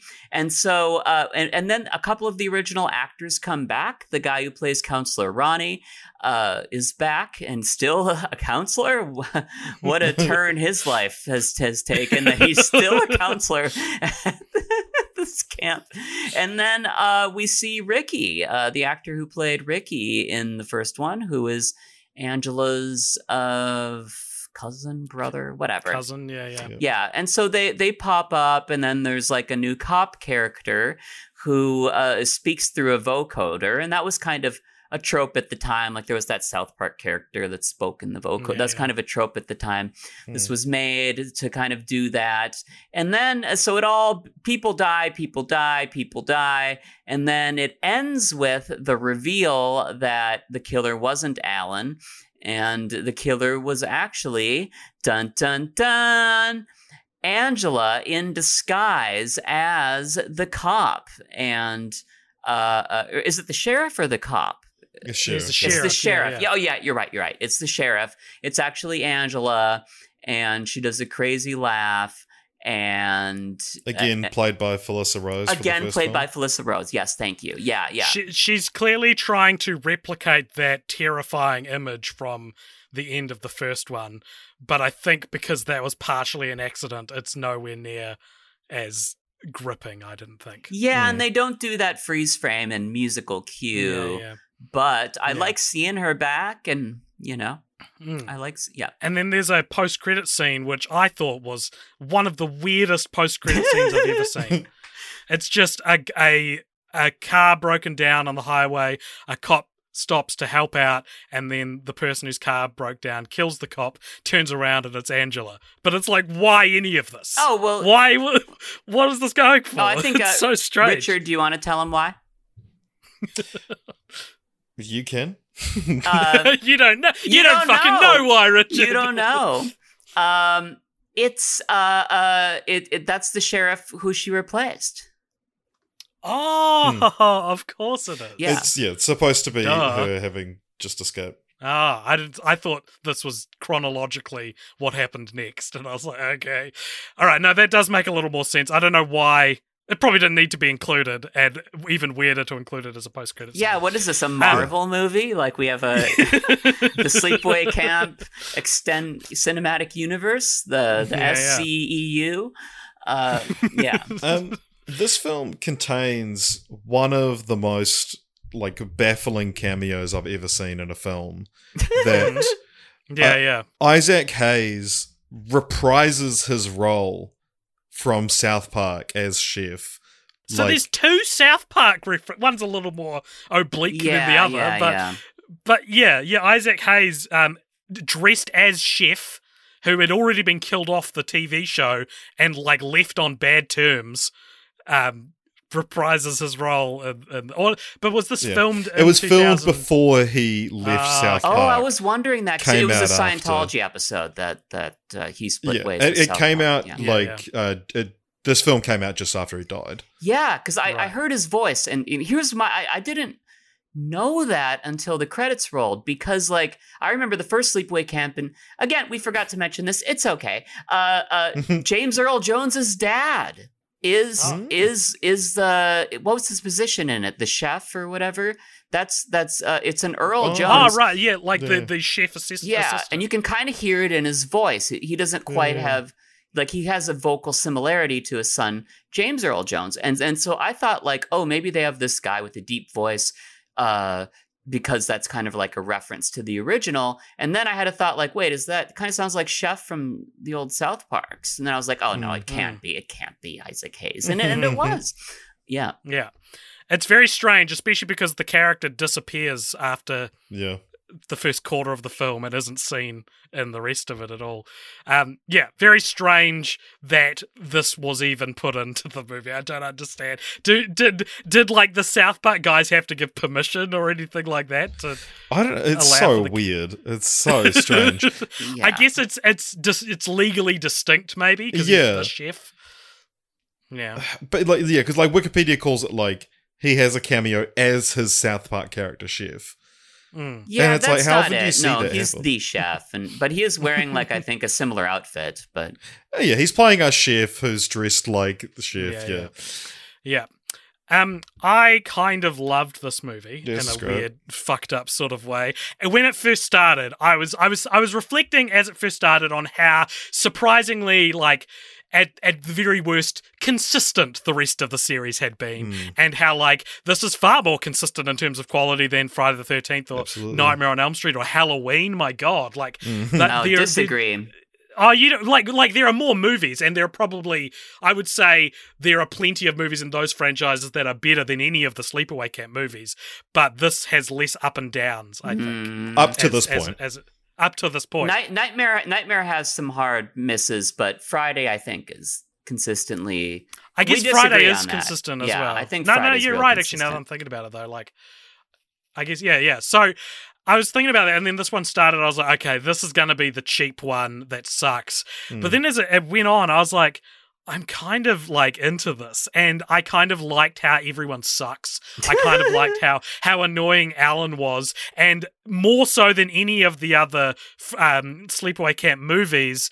Um, this one reminded me of what it was like to be a youth leader at Christian camps and stuff. Mm-hmm. And there's that one kid who you don't even like. You don't even like him. He deserves to get bullied, and yet you have to be the one that, that stands up for him. And it's like the whole movie, I'm just like, change your shirt, Alan. He's like Yeah. wearing like this like loose white shirt that has stains all over it. Ooh, He's yeah. just horrendous. He's horrible to listen to. And at some point, that changed to me really enjoying the character because of how horrible everything around the movie was. And Richard, I sent you at the time just some of the insults that were delivered in this film because I thought some top tier 2008 insults. Oh in this film. really?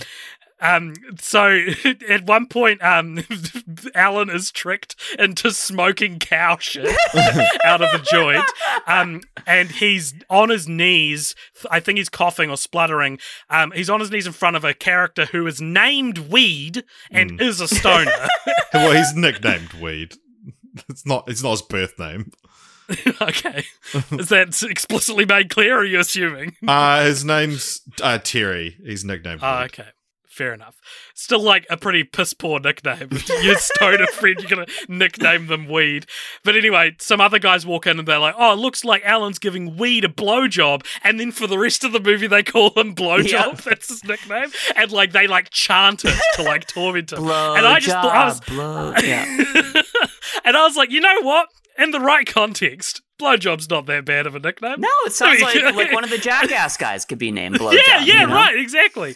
Um, so I loved that. Um, Oh well, there's one there's a missed opportunity for a line. It, like after Mm-hmm. he smokes the shit, somebody should have said, "Smoke shit and live, Alan."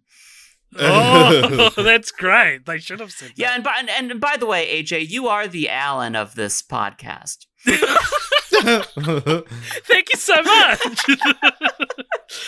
um, so some of the some of the insults I liked in this movie were um, so we've mentioned already uh, your ass stinks, which he yells ad nauseum. Also liked uh, kiss my ass, sick boy. I liked hey blowjobs here. I liked uh, just everyone yelling Alan whenever he does something. Um, I liked uh, screw you, you ugly whore. You're a fucking bitch, Linda. You know that. it's so funny. Everyone in this movie is just ragging on each other the whole time. Your ass stinks. Cut it out, Alan. Alan, behave yourself, or I'm going to have to ask you to leave the line. and then I think the best one in this movie was uh, "Way to go, penis lips." Um, so, like it's just, it's just so. This movie is so filthy and grimy and uncomfortable because of how obnoxious all the characters characters are. But I kind of just started to get really into that. And I think upon reflection, this actually might be my second favorite oh. after the first one. Well, I, I love that you love it. You know, we can we can disagree and still be pals. Richard, yeah, what did you think? Good. What did you think I, I liked this one too. I yeah. I I would say like we talked about you know that that AJ you and I have never been like big into you know like oh the the kills are, are incredible. Mm. This might have my favorite kill I've ever seen in a slasher film, and there's like two back to back.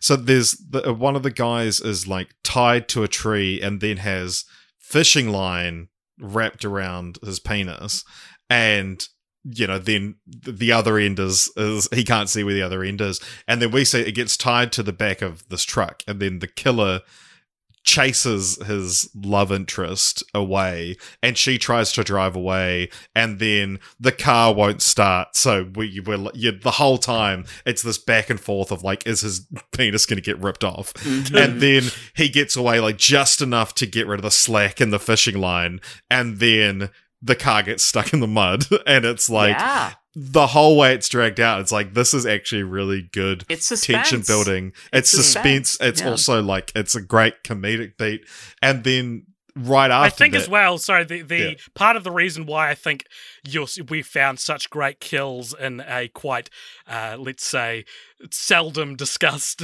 slasher movie mm. is because when you have this, when you make this kind of movie, movie that's like super gross and sexual mm. and obnoxious you you have almost the like mindset to go more depraved than yeah. a movie that's operating slightly above it would and so you get these really creative ideas in it like yeah that. yeah i i loved the, the guy tied to the tree and then the fishing line rips off his dick loved it so, mm. some other kills that i loved the guy who's uh has the the parrot and then his head is in the bird cage and, and it's like they use that as like a I think a medieval torture device back in the day, mm. but they mm-hmm. they put rats in and closed the cage, and uh, yeah. Mm. that was great. And oh, I, I, think my favorite was I think it was uh, the kid nicknamed Weed. They that one that one of the first kills in in the movie. Uh, she sticks a, a tube.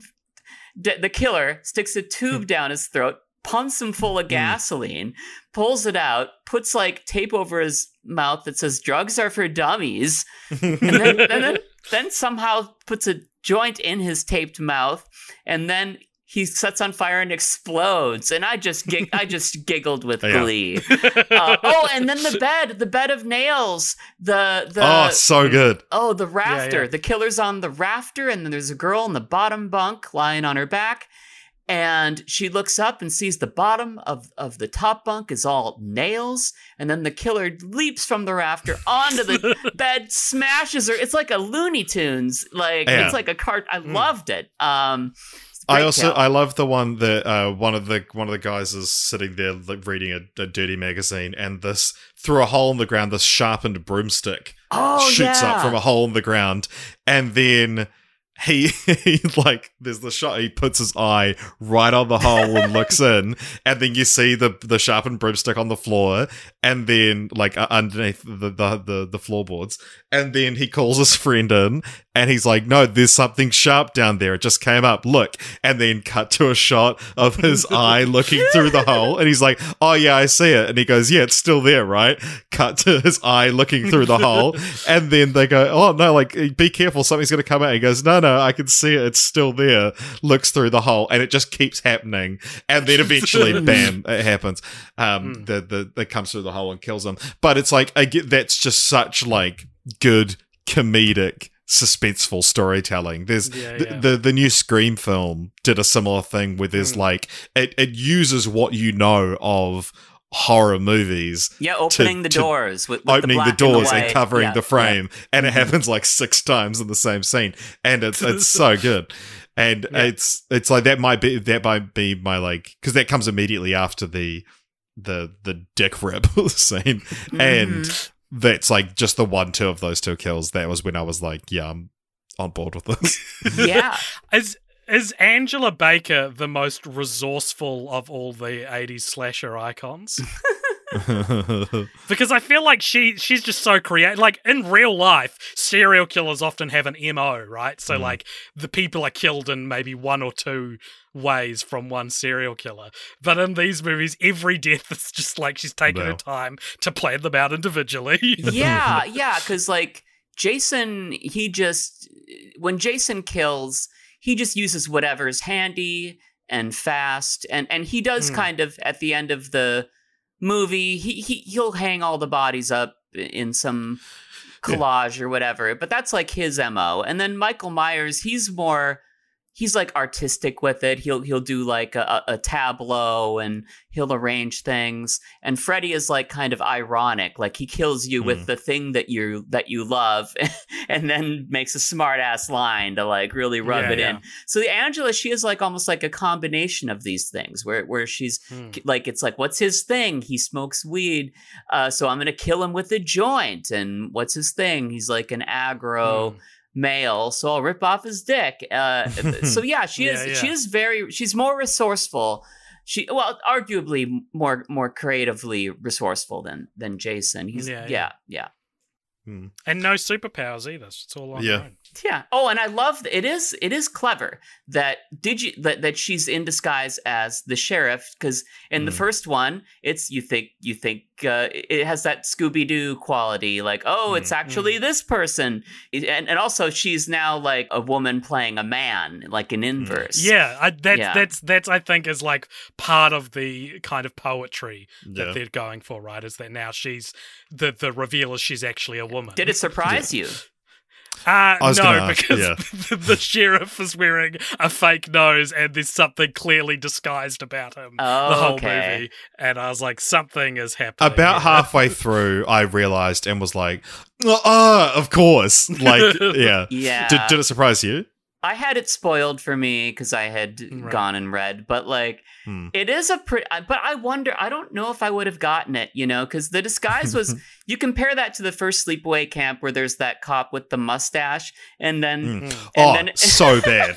and it's a real mustache at the beginning of the movie, and Yeah. then in like the third act they have him on, and it's like a fake mustache because the actor shaved, and it looks so fake. It's actually like you would get from a two dollar shop. Like, Yeah, it's, it's so and bad. it's like jarring. Yeah, it's like something children would make. It's not even the same color. It's so so like her makeup. It looks like pretty good. It looks like they spent a lot of time uh with her trying to pull it off. But but I don't know Hmm. if I would have suspected it or not. I can be kind of naive watching movies where I'll won't you know. I don't know. I don't know. Yeah, because it's interesting as well. So, Lily, you'd like been a fan and seen the first three a few times, but this was your first time watching Return and Four. Is that right? Yeah, yeah. This is I I had seen the previous three like twice each and Yeah. had never seen this one, but it, it was on my list, but I was hesitant because of the big gap between Hmm.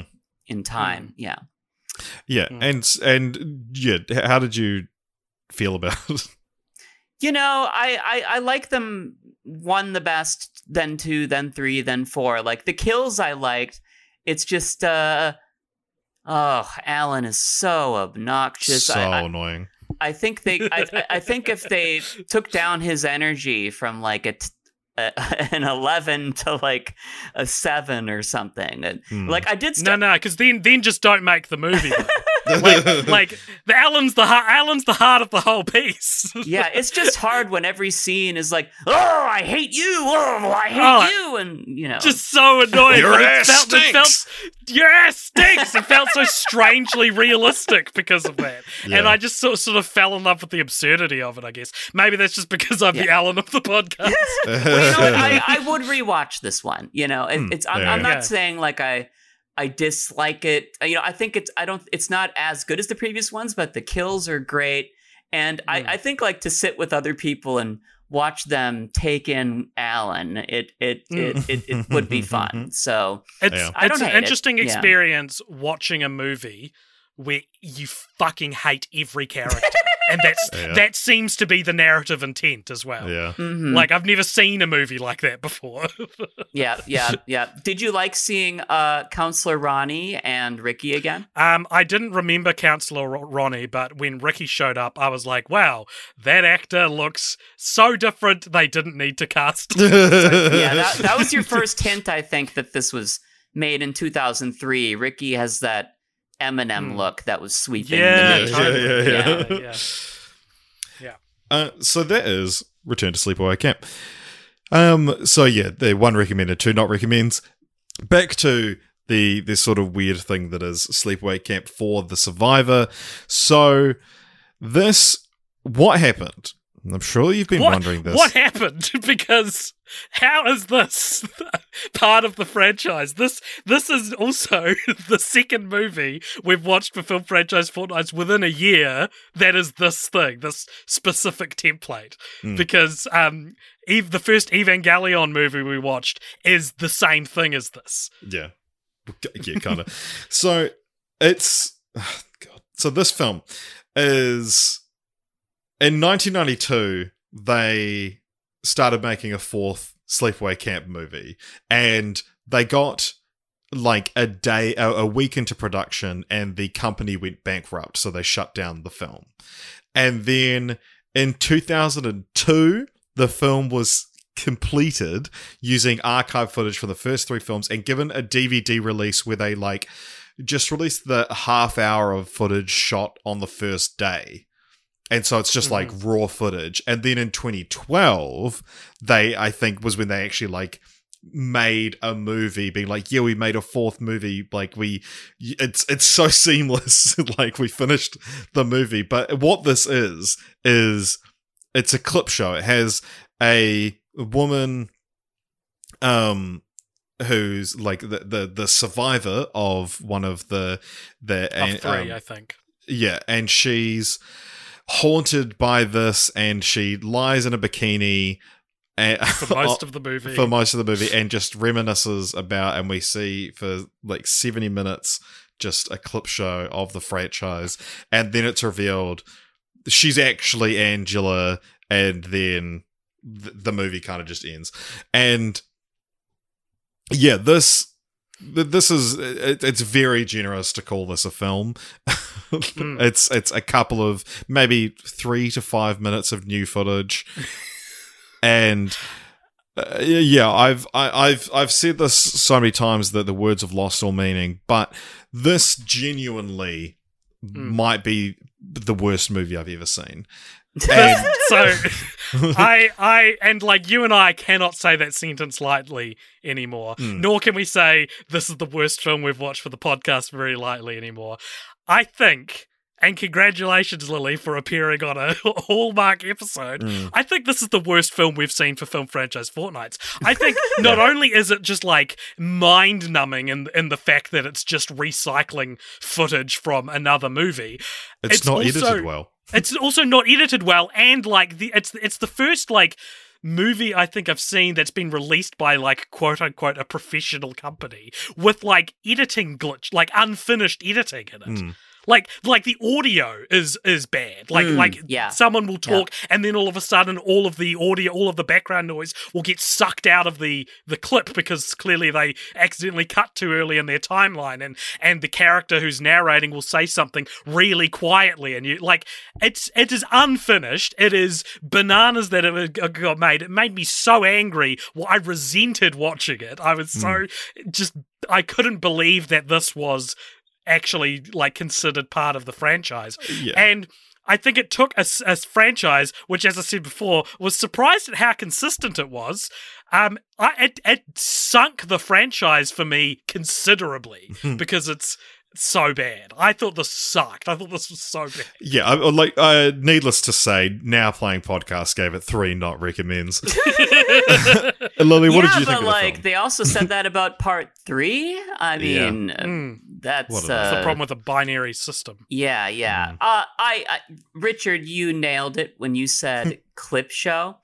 Uh, Yeah. It is a, it is. It reminded me of that when, when like, sh- you know, in the '90s especially, they, they, they're like every show, like The Simpsons, for the first seven seasons or whatever, they would have like a clip show where they Mm. have a little bit of new stuff, and then it's mostly clips of previous episodes. And I always hated Yeah. it because I guess like who is this for? Like new people who've never seen the show, like like sh- just I hated it, and and so I hated watching this movie.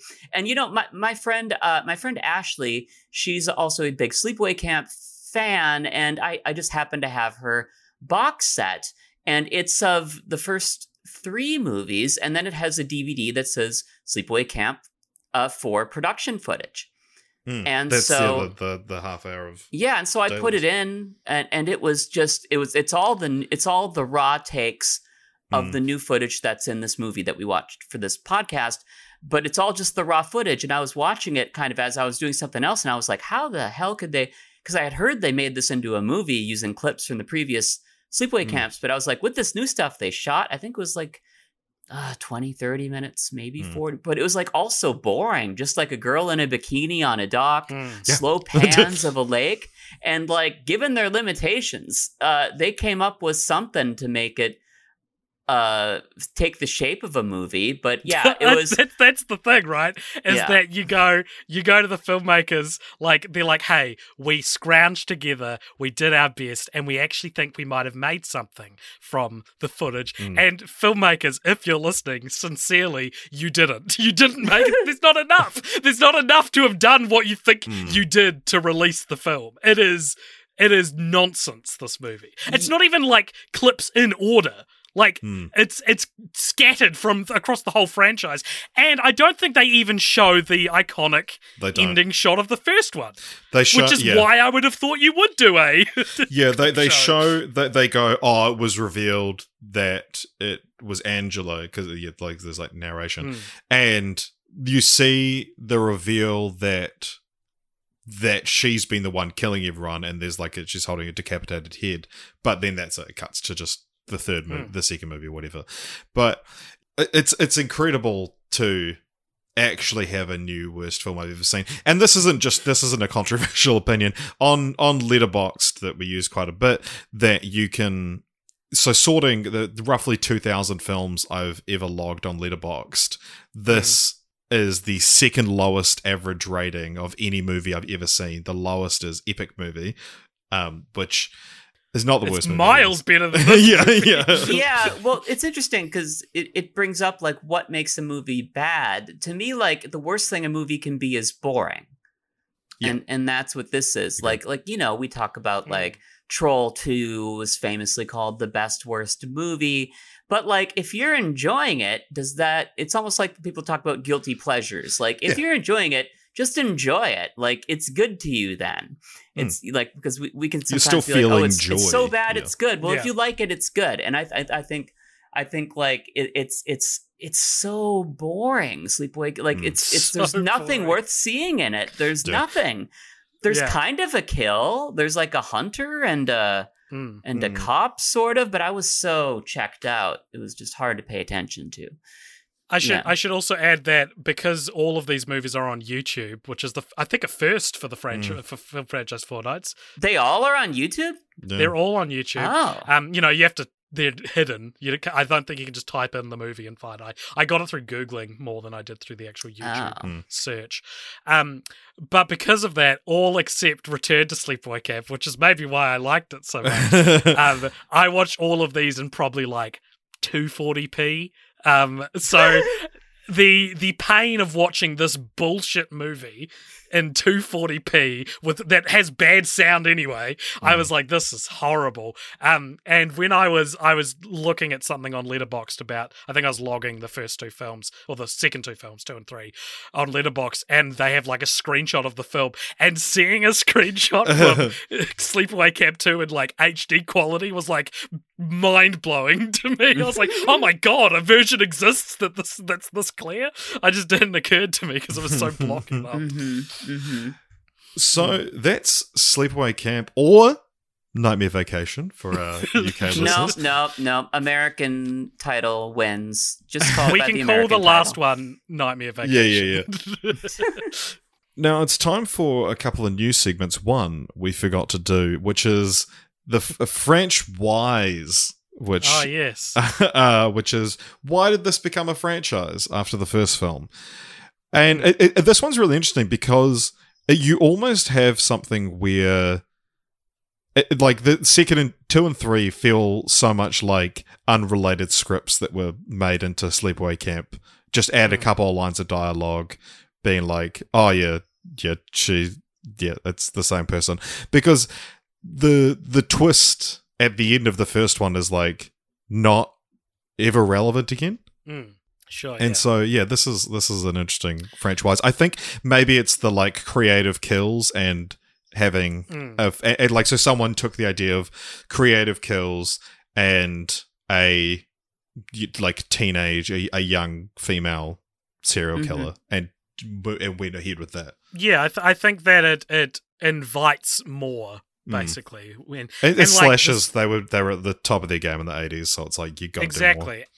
And you look at something like Texas Chainsaw Massacre 2, which is also like distinguished for, for being like having like a more comedic tone than the first one. And so I think I think this was just the way you took the prestigious first attempt and then you know you get meta with it or you get silly with it. Yeah, yeah, like, you know, Freddy in the first movie, he doesn't in the first A Nightmare on Elm Street, he doesn't say bitch. He's not Mm, really yeah. doing he's not doing punny one-liners. That that I mean, look at the first that- Friday the Thirteenth as well. Like, Yeah, the first Friday the 13th, like like Jason comes back as a zombie in part 6. Hmm. And and then J- you look at Jason X, which is which is very comedic. Hmm. And Yeah, uh yeah, like kind of that's just kind of the path these franchises take and and Yeah. Sleepaway Camp just kind of started it it a little yeah. a little faster and then four return to sleepaway camp kind of pulls it back it's it's a little bit more like the first one in some ways but yeah, yeah.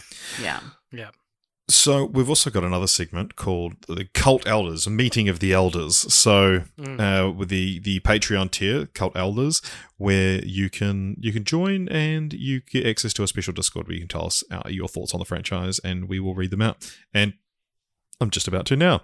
So Craig from TPE on the Discord said, I swear I've seen thousands of shitty 80s slasher films, but can, honestly can't recall if I ever saw any sleepaway camp films. I can absolutely recommend Cheerleader Camp, the old, featuring the old homeless man that scowls crazy drunk drivers at Marty in one of the Back to the Future films, as well as Slumber Party Massacre 2, in which the killer is a rockabilly demon who kills teens with an electric guitar with a drill attached to the end. Thanks for letting me contribute. No problem, Craig. Hmm. Uh, Scotty doesn't know, says, uh, has never seen them, but if the podcast goes well, might watch them in the future. and That's that's yeah. This podcast just advertising for other Yeah. movies. yeah i think th- i think they're known in america at least these Hmm. movies like I, I vividly remember being at like the video store in in the small town i grew up in uh, Hmm. and and seeing the box which was pamela springsteen's angela who has like jason's mask and freddy's glove hanging out of her backpack like she killed them Yeah, yeah, yeah. because because with, with, the, with that person who was like I haven't heard of them maybe I'll see them I, I maybe I'll watch them Hmm. I wonder if that person is from the U.S. or from New Zealand uh, He's and- from New Zealand. Yeah. yeah I wonder if Yeah. there's a, an awareness factor like maybe it was more in America than other places maybe from the UK and, you know, was should be looking for Nightmare Vacation. Yeah, that, they they know Nightmare Ah. Vacation. yeah. This is like football it's like football and soccer all over again it's, it's goddamn soccer it's soccer Sure, I, I have no loyalty to either, either name personally. Uh, Martin, my dog, said, just watched the first film. Here are my thoughts. Sleepaway Camp, more like Sleepaway Campy. yeah. The next level campiness of this film is definitely something to behold. I quite enjoyed the film from that perspective. There are many moments that are truly fun and enjoyable. It reminds me of Nightmare on Elm Street's uh, infamous bathroom scene, but every scene is at that level and it never leaves it. That said, I don't really think the film is better than any other campy horror film of that era. I, while I did admittedly go into it well aware of the twist, I don't think it was that hard to figure out much of it at all, especially in regards to Angela being the killer, as we kind of said. Mm. In order to not beat a broken record and restate what you've already surely discussed for the majority of the podcast, that the film was highly transphobic, I notice a different level of problematic that may not have been addressed. Angela's behavior early in the film is implied by some of the other campers to be some level autism early on, or so I sort of gathered. I hate to assume that someone is autistic, but I think it's safe to say that some sort of intellectual disability is meant to be gathered from her behavior. Anyways, the reveal that she is the killer seems to imply that intellectual disabilities, in addition, in addition to transphobia, are inherently dangerous. I do think transphobia is dangerous. I think. this, this, this like spluttery commentary. No, no, wait, I didn't mean that. um, it's a real shame that the film had these plot points and and they truly reflect a large misunderstanding of the cultures represented here. I personally don't feel that the filmmakers were trying to say all trans people are bad or people with disabilities are psychotic, but rather they were going for a twist similar to that of Hitchcock's Psycho. That's a good point. In mm. general, it's an okay film, terribly misguided and dated. A film has problems that keep it from fully appealing to any modern audience. Turn your brain off, watch it once, and learn from it. That's all I can say. Mm. Interesting. Yeah, what a great response. And I, yeah, I mean, it's like, what's the pitch to watch these movies? Is just like you're not gonna believe what you're gonna fucking see, and this like, like it, it's like all the problematic elements, and and yeah, so I think it's important to be aware. And for me, it doesn't ruin it because I just love horror so much, and I think these movies are mm. so entertaining. But I can I can totally understand how it it, it, it could ruin it for other yeah. people, you know, because it's sure, it's, yeah. it's a turd in the punch bowl, you know. And yeah. there's still a lot of good punch in there. There is. Just eat around the, around the So uh, Dan from Hawaii said, with the glaring exception of the final few frames, I surprisingly really liked Sleepaway Camp. It was, pardon the pun that you've likely already made, campy. Especially the acting of the mother, by God. And he says, I think I, that was the auntie. Yeah. Yeah, Aunt Martha. Yeah. Uh, I'd like my haikus for the first film to be read. Dan does uh, all the reviews in haiku. Uh, this is first third. I just laughed at the campy line readings. Eat shit and live, Bill. And mm-hmm. daytime shots were meh, but nighttime shots mostly wowed me. Lots to unpack here. Three exclamation points. And then Dan continued, as someone who was exploring their gender and sexuality, I really loved the heightened social pressures of gender conformity to the spellbinding dream slash flashback sequences. I regrettably only saw the first film and I plan on watching the sequels before listening. Also, I am beyond excited to hear Lily's thoughts on the franchise. I have no clues. I have no clue how the series will sustain this setup. Ooh, it doesn't. that was from me. Um, but yeah, Dan actually just guessed as well that you'd be the guest because we were like, we got a special guest. um, I will. Uh, one one thing to add is like I, I think I, I mean you can't excuse everything by being like it was a product of its time, but mm. but hmm. the year it was made does matter. You know, like I think if Absolutely, a movie if, if a movie came out today and had the same twist, it would be rightfully scorned because it's like we're, mm. we've we've got to move past that trope. Like I mm think I think the year does, you know, it, it it says something about the time it was made that like mm. yeah, you get a sense for the era and the prevailing points of view, what was considered, you know, shocking. It it explains rather than excuses. Yeah, yeah, exactly. All right, and now it is time for everybody's favorite segment where we continue the franchise. This, what you know, is this everyone's favorite segment? No, everyone I'd hates like this to segment. believe that. yeah, this, you know, what what was really when we when we came up with the idea of a podcast, this was going to be a much larger part of it. this was going to be like the the cornerstone of the mm, format, where we might even rename ourselves to continue the franchise at some point. but yeah, there there was a few attempts to continue the franchise already. Uh, Sleepaway Camp Reunion was set for DVD release in October 2011 with a limited 3D release in theaters, but it was just never made. The script for another sequel, tentatively titled Sleepaway Camp Berserk, was co-written by the director Okay. of two and three, um, and yeah, just not made. In 2013, the franchise was set to be rebooted, but just no progress was made. In December 2020, Felissa Rose said that a sleep six sleepaway camp is in the works. She said she'd be interested in playing Angela again, and she actually did play Angela again in 2009 in a film called Caesar and Otto's Summer Camp Massacre, which is a spoof of the Sleepaway Camp series. Oh. Huh. Yeah. Interesting. Yeah, pa- I went down the rabbit hole of trying to figure out has Pamela Springsteen ever acknowledged the Hmm. fandom or done an interview about it or and it it seems no based on my research. Oh wow, okay. I, I I think I think she was so great. I, yeah, Yeah, all I could find was like a video of her talking about her art. I guess she's like an, an artist. yeah, but- she's she's a photographer. yeah, Yeah, yeah, but uh Felissa Rose very proud of the role and you know yeah, because she's yeah. become quite a like scream queen Mhm. as well. So, who wants to go first for continue the franchise? I, I, mine's very minimal in terms of any kind of work done, so it might All be. right, okay, okay. I think I think a remake. I'm very interested in the idea of a remake of this with the current pro- more progressive inclinations in mind. I'm obviously not the person to write this story, but like, how do you take? How do you take Sleepaway Camp and not erase the problematic stuff, but remix it into something that is more reflective of today's Hmm. progressive standards? Like, do you make it I don't do do you do you explicitly make a trans character a hero or do you you know what I mean like I I guess I'm curious as to what a modern update would look like of this film if it wasn't just going to because I feel like a modern update would just remove anything that could get them in trouble Yeah. but I kind of want them to And keep that in yeah. there and do it in a respectful way the re- the big reveal at the end is that Angela's actually the only cis person at the camp. yeah so that's my continue the franchise All right, uh, Lily, or, or would you like to be saved for last?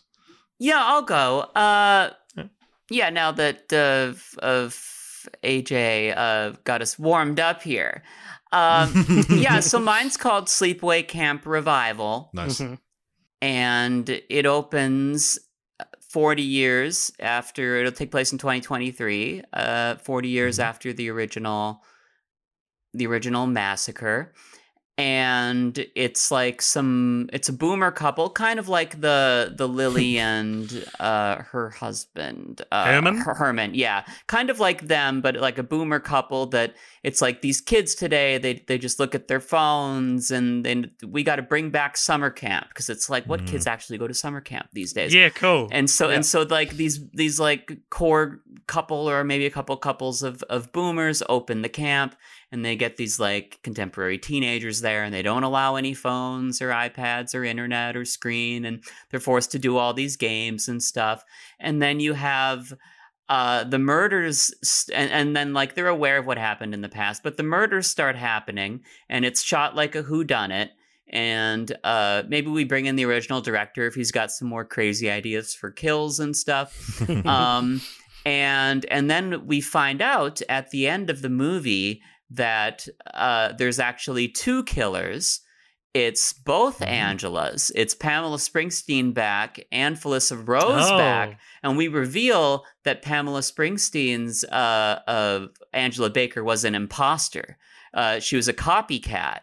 Uh, and, and so the real Angela is Felissa Rose, and and uh, Springsteen was an imposter, and they're both the killers. And then we reveal that like the hero of it, the final girl, is a trans woman, but uh, but and and and and it's revealed that she went to the camp kind of suspecting that something would happen and she's really upset because of the the damage that the original killer Angela did to trans people by making it seem like trans seeming people Hmm. kind of reflecting the controversy of the actual movie yeah yeah sure. and sure then, since Pamela Springsteen clearly wants nothing to do with this franchise, uh, we'll have the trans hero kill, uh, kill the, the copycat Angela, and Hmm. and the, the thinks she kills Felissa Rose as Angela, and then she gets away, and then we reveal Felissa Rose as Angela is alive, so we can maybe do a couple more movies.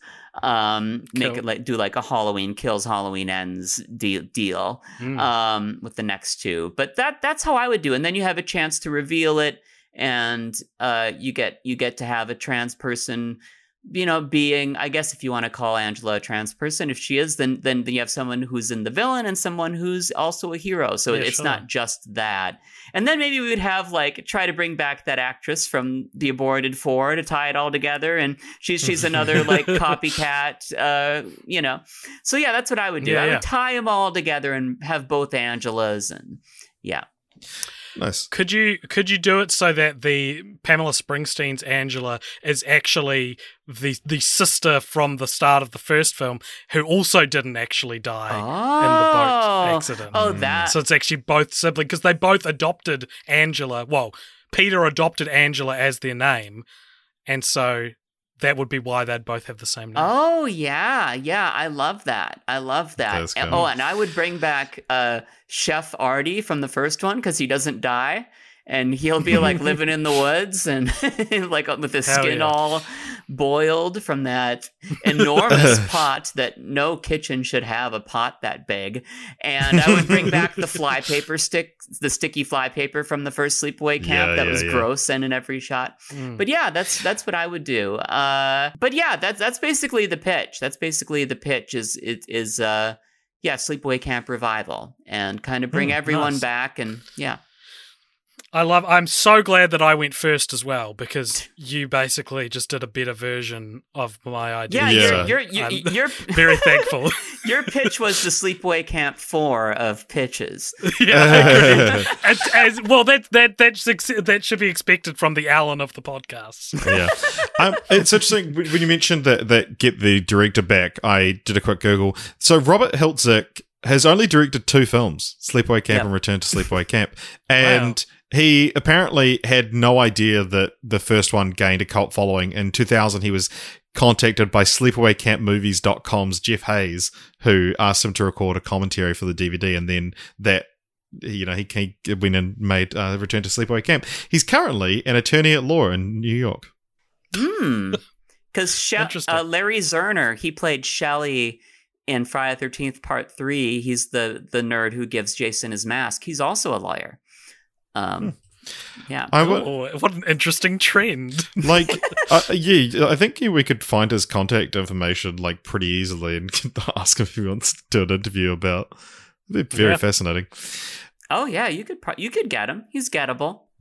Yeah. So my, I actually had a kind of a similar but dumber idea. Uh, I, I, I had two prepared, fortunately. So I'll throw away Sleepaway Camps, which was a multiverse, bringing bringing both versions of Angela together.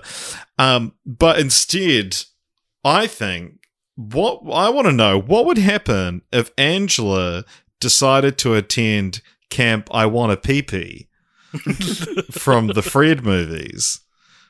I think it would That's a sound good a little like this. oh my god! I mean, as long as Fred dies in a gruesome way, um, No, Fred's the hero.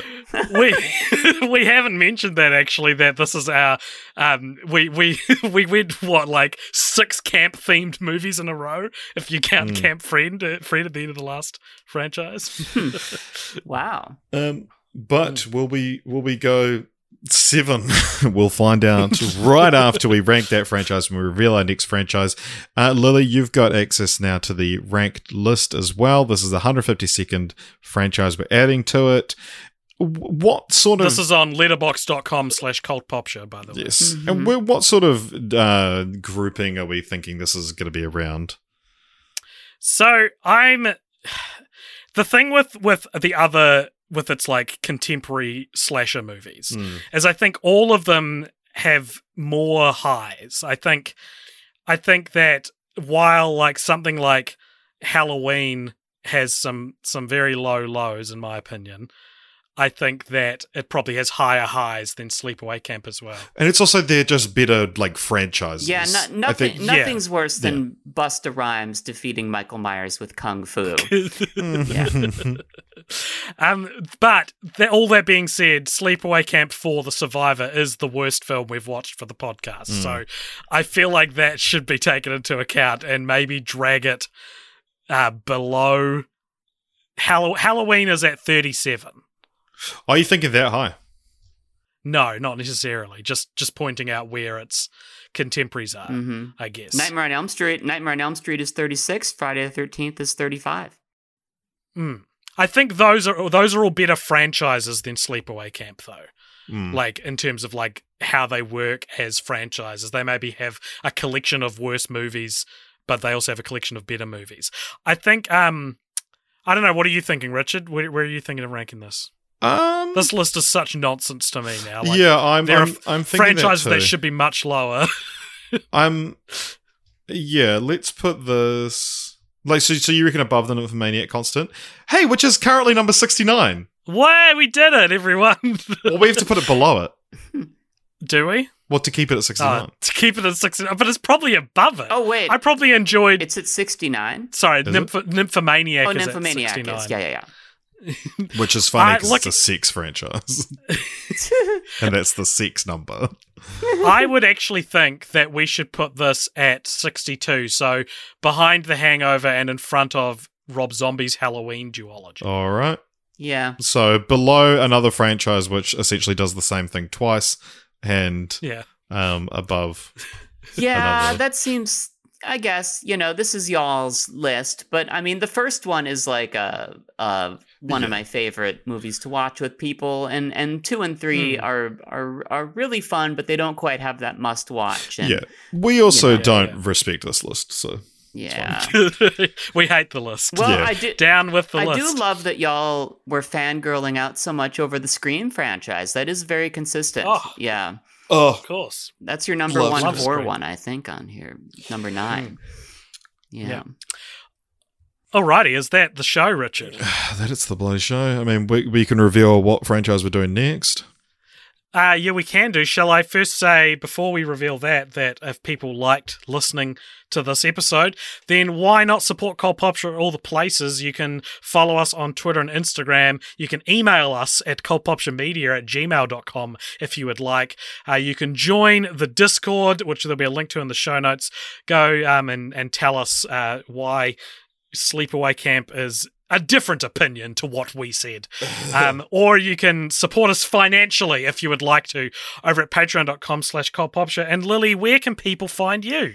Yeah, so I, I retired from YouTube. I, I came, but I, I made videos from 2010 to 2017. The channel was called Joe Goes. And uh, I went to events like the Gathering of the Juggalos and a Donald Trump rally and uh, RuPaul's Drag Con. And I also went to 19 countries, which includes Yeah, Nah, Yeah, Nah, New Zealand. Uh, yes. I, I went to the only two cities in New Zealand, Auckland and Wellington. Oh, So Oh, no. I don't live in either of those, so I guess I'm fading into the, Yeah, into well, the you're ether looking now. at your visual. You're in a hobbit hole, uh, evidently, and, and, Richard's in a white void. Um, but, but Auckland. Auckland. yeah. yeah, yeah. So, uh, yeah, Although so that's my old Christchurch is actually a lot whiter than. That's true. Yeah. And then uh, in 2021, I came back to post a coming my coming out video ta- called "The Cost of Costumes," where I talked about uh, my my gender transition journey, and uh, I talked about that in the first part of it. The second part, I talk about stereotypes, uh, but there's a lot of insidious stereotypes about trans people because a lot of people. You know, we're we're like what one less than one percent of the population, and a lot of people just don't know much about us. Uh, and then for the third part, I kind of analyze myself and talk about how like by repressing this and not seeking treatment, it kind of just made me very unhappy for many years. And I call it the cost of costumes because that's my that's my only, you know, like I was wearing this costume that was my male self and my real self was female. Mhm. And when I look back, the only my only regret is not coming out sooner. And that's the cost of it Mhm. is knowing that I could have had all these happy years, be, you know, that I'm getting now. So I guess that's my long answer. But but like uh, I'm on Insta, I'm on Instagram. I work as a writer. I write for the sunglasses company Goodr. If you follow them on Instagram and it makes you laugh, I wrote it. If not, I have I have nothing to do with it. And, and that's spelled G O O D R. And then I'm on Instagram as it's Lily Hanson. And that's all I'm doing. Just writing. No plans to make videos again. Very happy. Hope you all are doing Nice. well too. And thanks for having me on. It's an absolute joy. It's been wonderful having Yeah, you. of course. I'll link to all of those things in the show notes. Um, the cost of costumes is an excellent video, and I, I really enjoyed it. So I'll Recommend it. encourage people to to check that out. Three recommends. Ooh, three recommends. Well, that means more to me than uh, now playing because they haven't even they haven't. Well, if they invite, maybe they'll invite me on. Who knows? Hmm. Um, but yeah, and, oh, and then I just wanted to say, we can all dream. yeah, uh, yeah, I, I, I do want to say that uh, th- this is not tokenism. I, I wanted to talk about Sleepaway Camp. It wasn't like Mm. AJ and Richard weren't like. Oh, oh yeah, no, we got to get a, we got to get a, uh, yeah, we we got to get a trans person to talk about, it, you know. That was that was so good for like a word, and then it just went southern. Yeah. I know, I know. I can't, I'm famously terrible at accents, but so it, it was just like I love, you know, I like your guys' show. Oh, and then you were like, oh, I like some of your videos and whatever. And then I was like, I'd love to talk about. You offered, you asked me to come on and talk about a franchise, and I, I, I, I picked Sleepaway Camp. Um, Hmm. and so it wasn't uh, no tokenism. Very happy to talk about it. So yeah. Well, th- thank you for bringing that up because that was something I messaged you about about a week ago. I was like, we're okay to, to discuss the uh, finer moments of this franchise with you, yeah? Yeah, pretty much this whole episode is kind of this is like woke corner the whole episode. Like Yeah. there's no getting around it, you know, with Yeah. yeah. Yeah. I, it would have been very funny if you came on and said, "Do not mention that I'm trans, and I do not want to talk about the gender stuff in the Sleepaway Camp." Cool. Well, that is the episode then. Thank you very much for listening, everybody. Thank you very much, Lily, for coming on. And uh, listeners at home, stay tuned for the post credit scene, which will come or at you come back after this. next fortnight, where we'll Oh, fuck. Sorry. yeah. Um, things are rushed at the moment because I am going to uh, flying to London in Five days. uh, five days, and I'm the most nervous I've ever been about anything ever in my life. So, what better way to combat nerves by cramming a bunch of work into five days? Why are you nervous? So, yes, Why are you nervous? I've just never gone on a plane ride that long before, and I'm AJ's also a very nervous flyer. Yeah. yeah. Oh. I one time we flew to we went to Wellington together, and uh, to ease his flying woes, I explained the Bernoulli principle to him, which is how planes stay in the air. And I, I think I look back on that as being a very special moment in our friendship, AJ. Well, just just pretend pretend like you're riding on the majestic eagles from Lord of the Rings. Like you're I will. yeah. Well, as being from New Zealand, I do often That's all think we that can do. anyway. Um, Anyway, but speaking of airplanes. some yeah, somewhat appropriately, this whole conversation might happen again uh, in a fortnight for you guys because our next franchise is the two airplane movies, Mm. um, which was not intentional. And I so maybe regret for lining up two movies about. I mean, I know they're comedies and Yeah. very silly comedies, but they're about like a plane not flying Yeah. properly. Have you seen them? So Have you seen them before? I've, I've, I've, seen. Yeah, I think I have. I was I've, I've never seen either.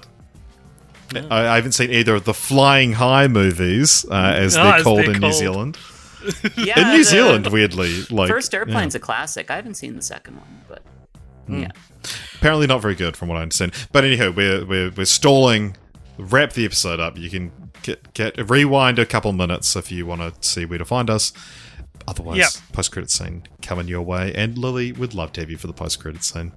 Oh, thank you. Thanks for having me. Eat shit and die, Richard and AJ. hey, your ass stinks. Your ass stinks.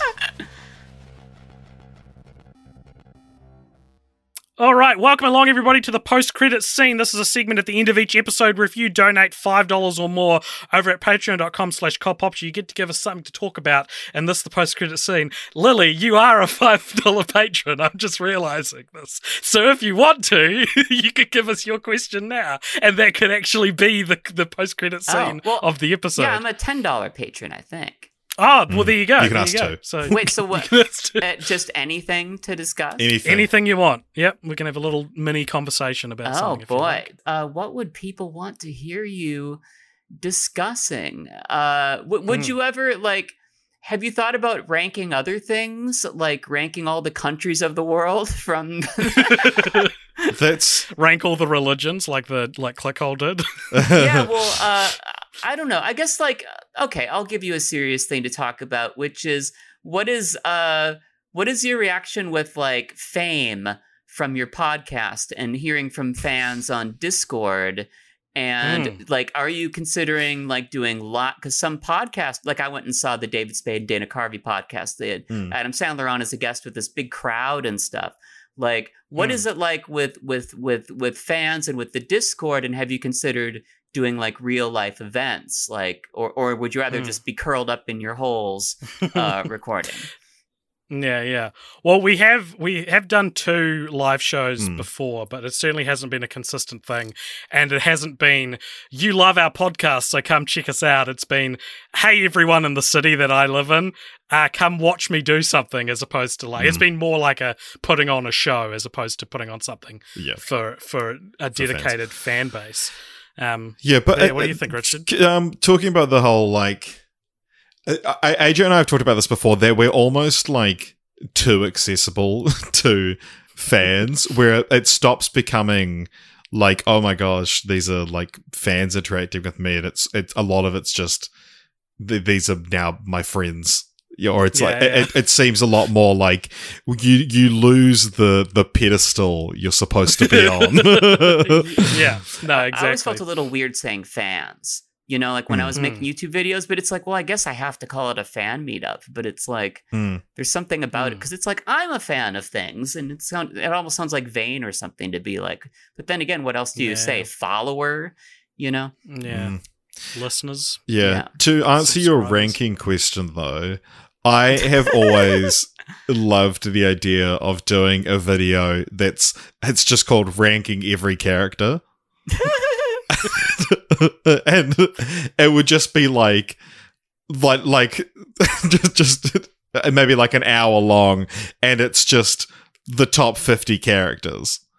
Or yeah, maybe it'd just be top fifty, or but like ranking every character, but there's only like fifty of them, and just the absurdity of that. I was always, I was do. always I've tickled me. always loved ranking things, like even like Hmm. music. Like, uh, uh, all I listen to is rap, and all you know, it's a thing with like rap fans. Who's your top five? You know, Mhm. and and so there's just something about ranking that's kind of fun to me. Even like, and I guess that's what appeals to me about franchises is like just being like, you know, Yeah, yeah. well, I don't know. Would you rank food? Ranking food, you could do that. We've a couple of months ago, there was a conversation that broke out of the Discord ranking fruit. And I very erroneously popped in to say if we get 100 patrons, we'll do a f- fruit ranking episode. Ooh. So, what what are you that- that- thinking? What would be in your top fruit? Uh, nectarine is my number one. I love nectarines, but I'm. I, do you want to know something very psycho killery of me? Something real fucked up. I love a crunchy nectarine. Oh, I love like a not quite ripe nectarine. It's like my favorite fruit. Okay. Um, and then probably like a peach and an apple, maybe. Uh, yeah, I, I'm not. I don't really like fruit. The only fruit I really like is like raspberries. Mm. Oh, passion fruit actually. Passion fruit's great. Mm. Anyhow, that's Passion fruit. Yeah, passion fruit. That's what you're going out to bat for? Passion fruit? passion fruit's delicious. I don't know. I don't know how to eat it. It looks more stoned than fruit. What, what? Why would it be twenty seven dollars a kilo if it wasn't delicious? Would would grapes rank high?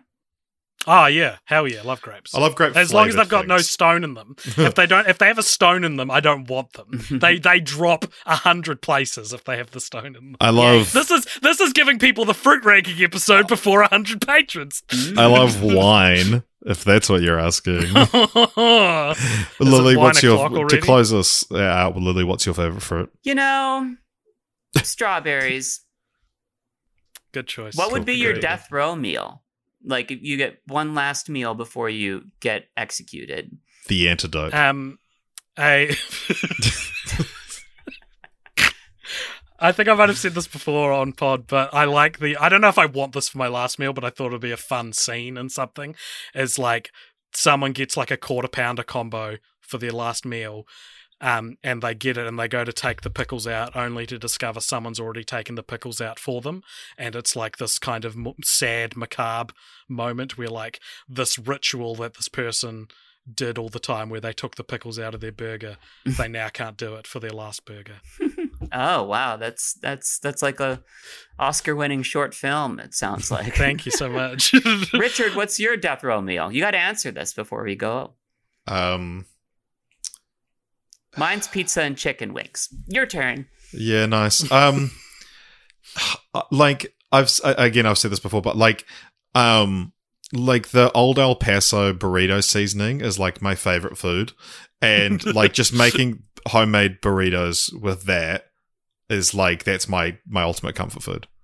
Mm, nice cool.